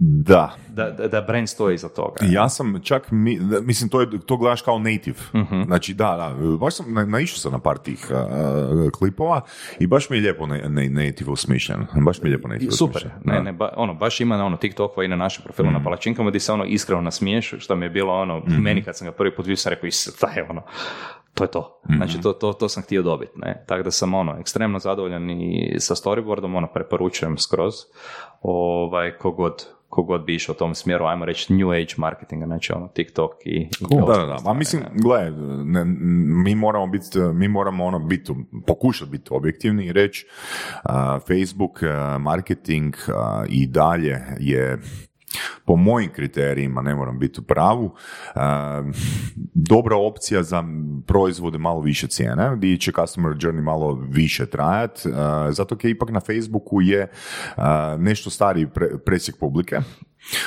LinkedIn marketing je ono ipak preskup, ne, Ne bi se složio, ja jako volim LinkedIn marketing za, za, koje, za koga? Za, za, Za, bilo, za, koje, za koje proizvode? za bilo kakve proizvode, ali mora biti... Za palačinke? Ne za palačinke, E, pa to, ono, nemoj Ne, ne. bilo koje, ne? Ok, ali, ali recimo za ovim proizvodima koji su malo skuplji. E, što zna, ajmo definirati što znači malo što skuplje. znači malo skuplje. E. Ok, da, znači bilo kakav softverski proizvod ili bilo što to, što to. ti prodaješ nekakva usluga na LinkedInu mi ima smisla, ali ne na način da imaš LinkedIn ad, Nego jel? da messaging onaj. Ne, da imaš što da, tu. LinkedIn automatizaciju sa messagingom, ali da je Mm. dobro napravljeno. Znači to ne smije biti ono svima na sve. E, Znači znam da i vas isto koji mene napadaju ono iz razno raznih zemalja sa razno raznim messagingom Mm-hmm. u kojem ono, fulaju često puta, naš neki student to napravi, onda ti kažu, e, pratim vaš rad iz Growthfixa, ma vraga, pratiš, kaj ti znaš kaj je Growthfix? Radi, ono, nigdje nisam pokazao kaj radi Growthfix, ono, ne, već godinama pratim, Da, daj, da, nemoj da, da, ono, da. ne, ali s druge strane ima nekakvih toolova, recimo ja jako volim ClickTin, ClickTin je meni tool, to je, dođe 500 dolara, znači tko tool. Ali ti ima IBM Watson na sebi, ima kompletno ono decision making tree u kojem ti prepoznaje i to fakat, ono rekao bi 99, ako ne i 100% točno, ovaj, na engleskom jeziku, E, sad i na njemačkom i na francuskom, ali to nisam testirao nego samo na engleskom, ovaj, prepoznaje da li nešto pozitivna konotacija, da li nešto negativna konotacija, da, dakle da li, u koji, u koji breket odluka ti ideš, da li nešto možda si zainteresiran i ti možeš cijeli taj messaging napraviti ono fakat fenomenalno. I mi smo ga koristili na razno raznim proizvodima, success je ogroman, open rate je ogroman, tako da to je jedan recimo toolova koji volimo najviše koristiti u LinkedIn marketingu, a s druge strane, ovo što si ti rekao, znači Facebook, em, ja baš više ne znam koji proizvod bi na Facebooku konstantno imao uspješnost. jel? Kužim da ono se može neke zakačiti i da, da vrlo vjerojatno je taj user acquisition cost nekome koji ima skup proizvod i dalje isplativ, ali ako pre- preskrolaš sad Facebook, svakih dva ili tri posta ili neke interakcije ili nekakve grupe ti dolazi ad. To je tokav, takav overload elo- edova da ti više ne možeš taj awareness, ti jednostavno ideš preko njima, da je najinteresantnija stvar na svijetu, nećeš zapet za to. A opet onaj hook koji očekujemo ono da traje jednu, dvije, tri sekunde koliko, koliko bi trebao imati, nije dovoljno dobar.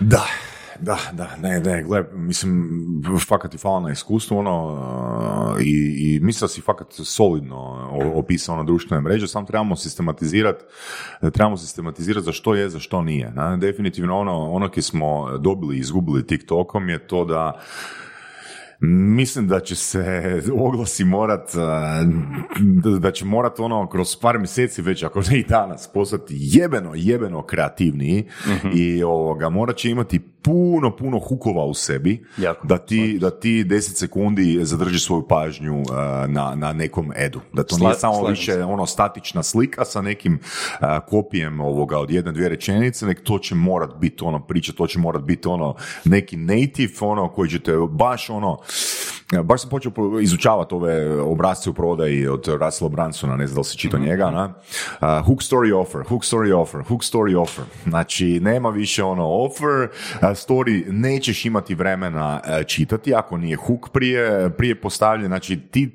mislim da mi je čak Marčac u prvom razgovoru, uh, prvi put kad smo razgovarali, rekao da ono, doslovno svakih par sekundi, a to je bilo prije više od godinu i pol dana, mora biti neki hook u klipu. ne?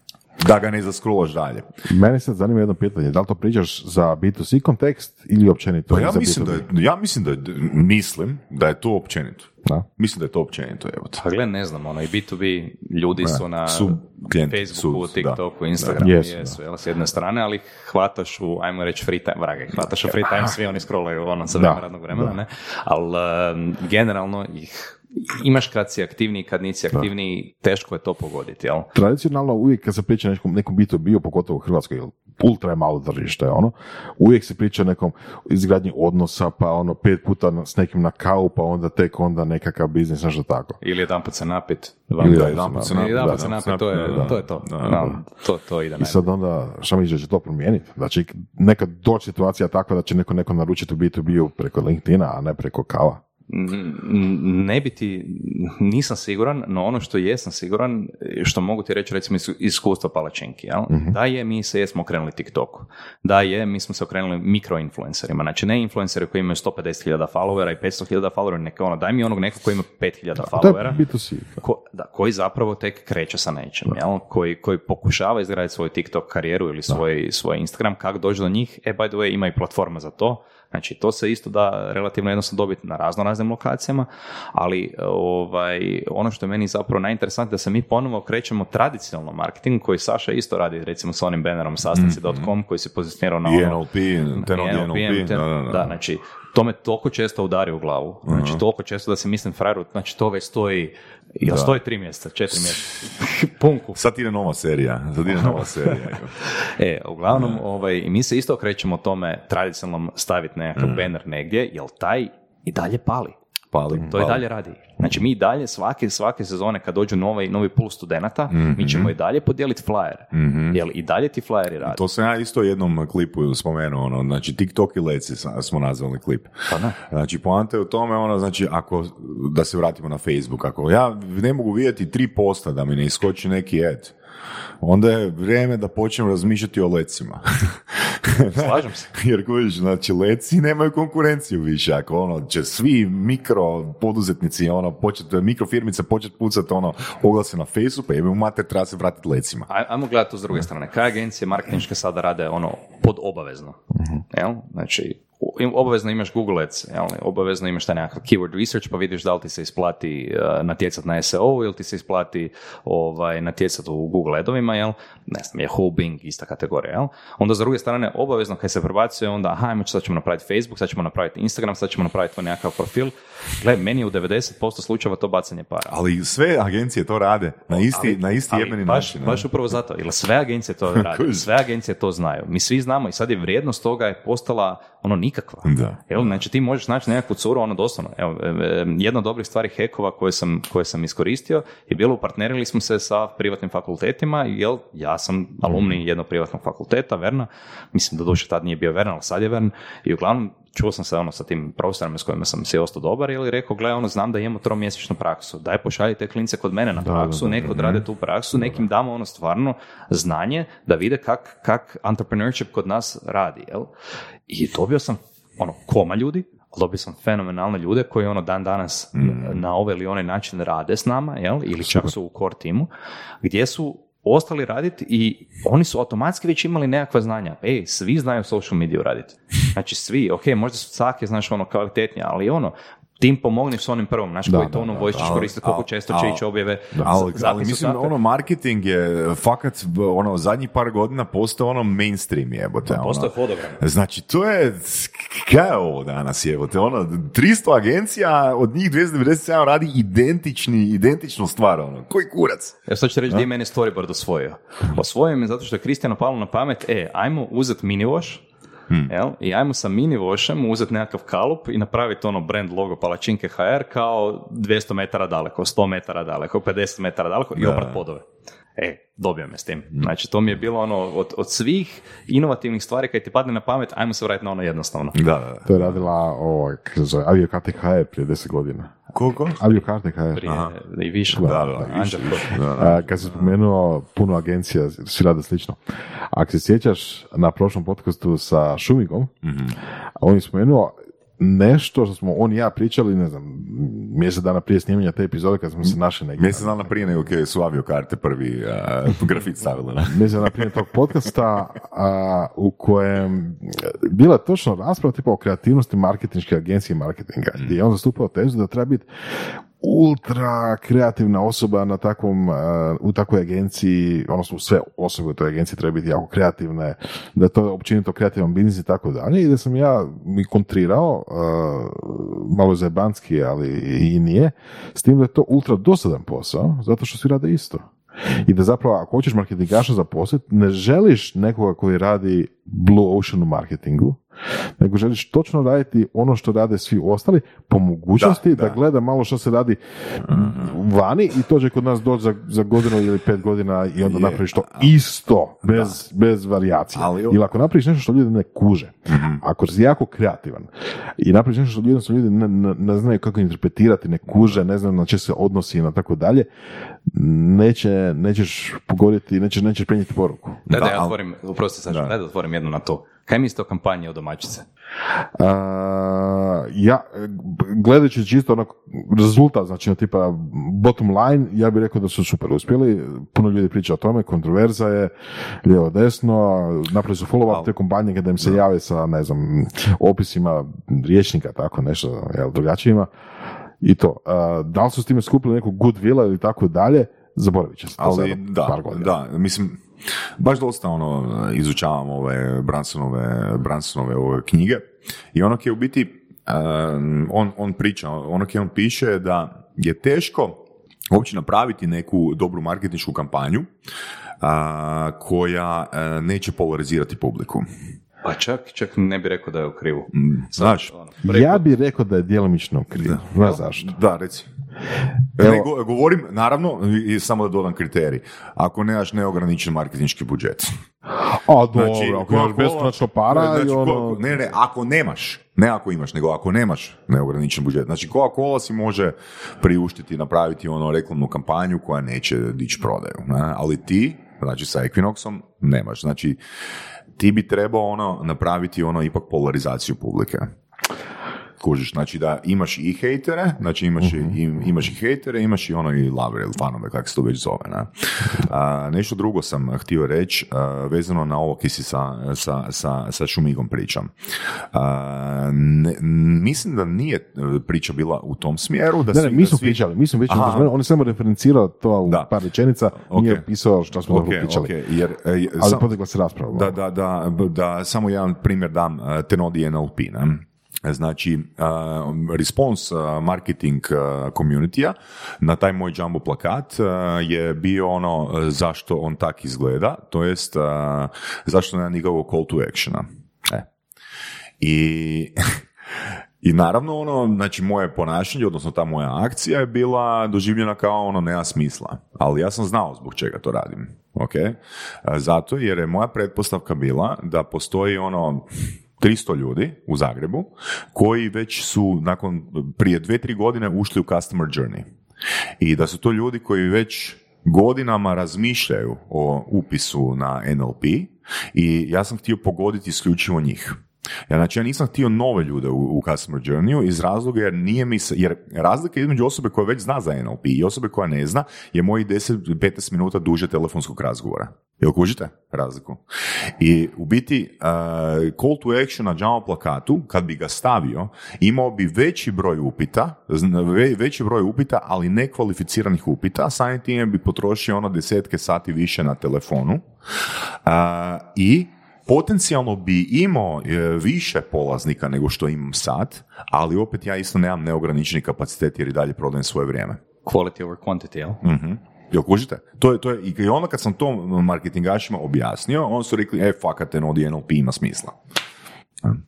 Znači, nema nikakve kreativnosti u kampanji. Nema nikakve jebene kreativnosti u kampanji. to, to, to je moja teza, moja teza. Mislim, ne znači, mislim, ok, to je malo, naravno ne može se 100% uzeti a, ono, jel, za gotovo, ali moja teza je da marketing i kreativnost uh, idu jako, jako, jako malo, odnosno kužiš, da, da, da ne smiješ biti previše kreativno u marketingu, jer inače ne kuže ljudi, ne, već, opet ovisi publici, naravno, ali većina ljudi neće skužiti ako si previše kreativan. Ja, gle, ja bi se opet vratio, treba biti jednostavno. Da, Mar- da, marketing, da, marketing, da, marketing mora biti jednostavan. Znači, ok, nekad se slažemo s tobom, treba imati call to action, odnosno ili ne treba u tvom kontekstu. Zavisi ovisno koliko imaš resursa. o- Zavisi koliko imaš i resursa. što želiš Da, dobiti. što jel? želiš dobiti, da. Ali na kraju krajeva marketing, znaš ono, nije, nije bilo kakav, ali jednostavno marketing, samo da kreneš s nekim stvarima, već ti da jako puno informacija. Ti i u svemu, i u startupima, i u poslu uvijek pivotiraš iz onog što si originalno zamislio. Dobiš novi find, skužiš neki vrag i uz pomoć tog vraga ti skužiš kaj bi trebao ovaj, zapravo napraviti, na koji način bi trebao modificirati kampanju. jel? U, mo- u mom slučaju, gle, ja nemam pojma da li će meni na bolje reproducirati plakat sa palačinke HR uh, samo logo, jel? ili u krajnjoj liniji da stavim ono te jednostavne palačinke kak je radila tvoja mama, ili da radim u krajnjoj liniji ove funny puns koje smo imali na početku s kojima su krenuli, ne znam da ste popratili taj dio, na početku je bilo ono, u vrijeme korone smo htjeli imati ono happy thoughts i uh, imali smo rečenice ono, uh, palačinke nemaju zabranu skupljanja, na primjer, jel? Znači, tak, takve nekakve rečenice, jel, koje su, koje su mi bile zapravo tada ono full, full ono, dobar pogodak. A sada ne znam da li bi išao zapravo s opet takvim istim ili je dovoljno samo staviti sliku. Gledam, Ma, znaš šta, samo ime Palačinka HR je meni toliko idealno, toliko, toliko fascinantno da staviš bijelu pozadinu i crvena slova palačinka.hr već si napravio posao. A to je, mislim, Palačinke HR je avio karte HR. Ne? Točno to, točno zap- to. zapravo ja sam to Doslovno upravo- može se oglučavati kroz grafite. Na to sam Ja, ja, ja sam to ukro starom. E, moj stari ovaj, e, je imao dućan s biciklima, mislim da ga je sad zatvorio. I uglavnom, ovaj, jedna od interesantnih stvari koje je on napravio kao marketing, stavio ogroman, ogroman, ono, ne billboard, ali kak se zove onaj, e, light, light box. Ne, neonsku Ne, reklama. ne, neonska reklama je iznad ono svog dućana na kojem piše bicikli. Da, to. E, e, to. To. Da. Da, znači, ti znaš o čemu je taj dućan. Ako je velik, šansa je veća da će ga ljudi vidjeti. Ne? Znači ti se zna, ili ih popravljate ili ih prodajete, jel, na kraju krajeva, ali ono, bicikli. Da. U principu ukrao sam tu ideju više manje od njega. Da, da, ja prvi put kad sam vidio ona aviokarte, ono, nisam znao Anđelka, tatu, poznam se možda 4-5 godina kasnije, ali sam rekao, kakav genijalac. Da. Kakav genijalac, ono da je odabrao ime brenda koji sve govori ono može ga staviti bilo di i neće uštetiti brenda, ga stavi na kantu za smeće, jer onak niko ne zna ko je to napravio.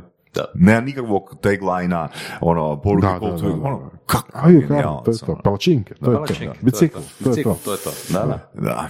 Da, jednostavnost je dobra stvar. Dakle, ja bi ovu epizodu jednostavnom, jednostavnom riječu nazvao da ne kompliciramo Jura Žlof. Može. Može. Hvala ti Jura puno na tvom vremenu, na tvom iskustvu, uh, baš ono pun pogodak ono za emisiju, nakon, uh, nakon ono svega koje smo čuli i prošli ono sa, sa gostima ono do sad. Ono, hvala ti puno na toj ideji jednostavnosti. Ekipa, hvala. Jer danas je, danas je zapravo jednostavnost Blue Ocean. Ima smisla. Slušali ste podcast Surove strasti, broj 1 audio podcast u regiji. Ako vam se sviđa, lajkajte. Ako se slažete sa gostom, komentirajte ili ako se ne slažete. Komentirajte, lajkajte i nada sve šerajte tako da i drugi ljudi mogu saznati za surove strasti. Čujemo se i do slušanja.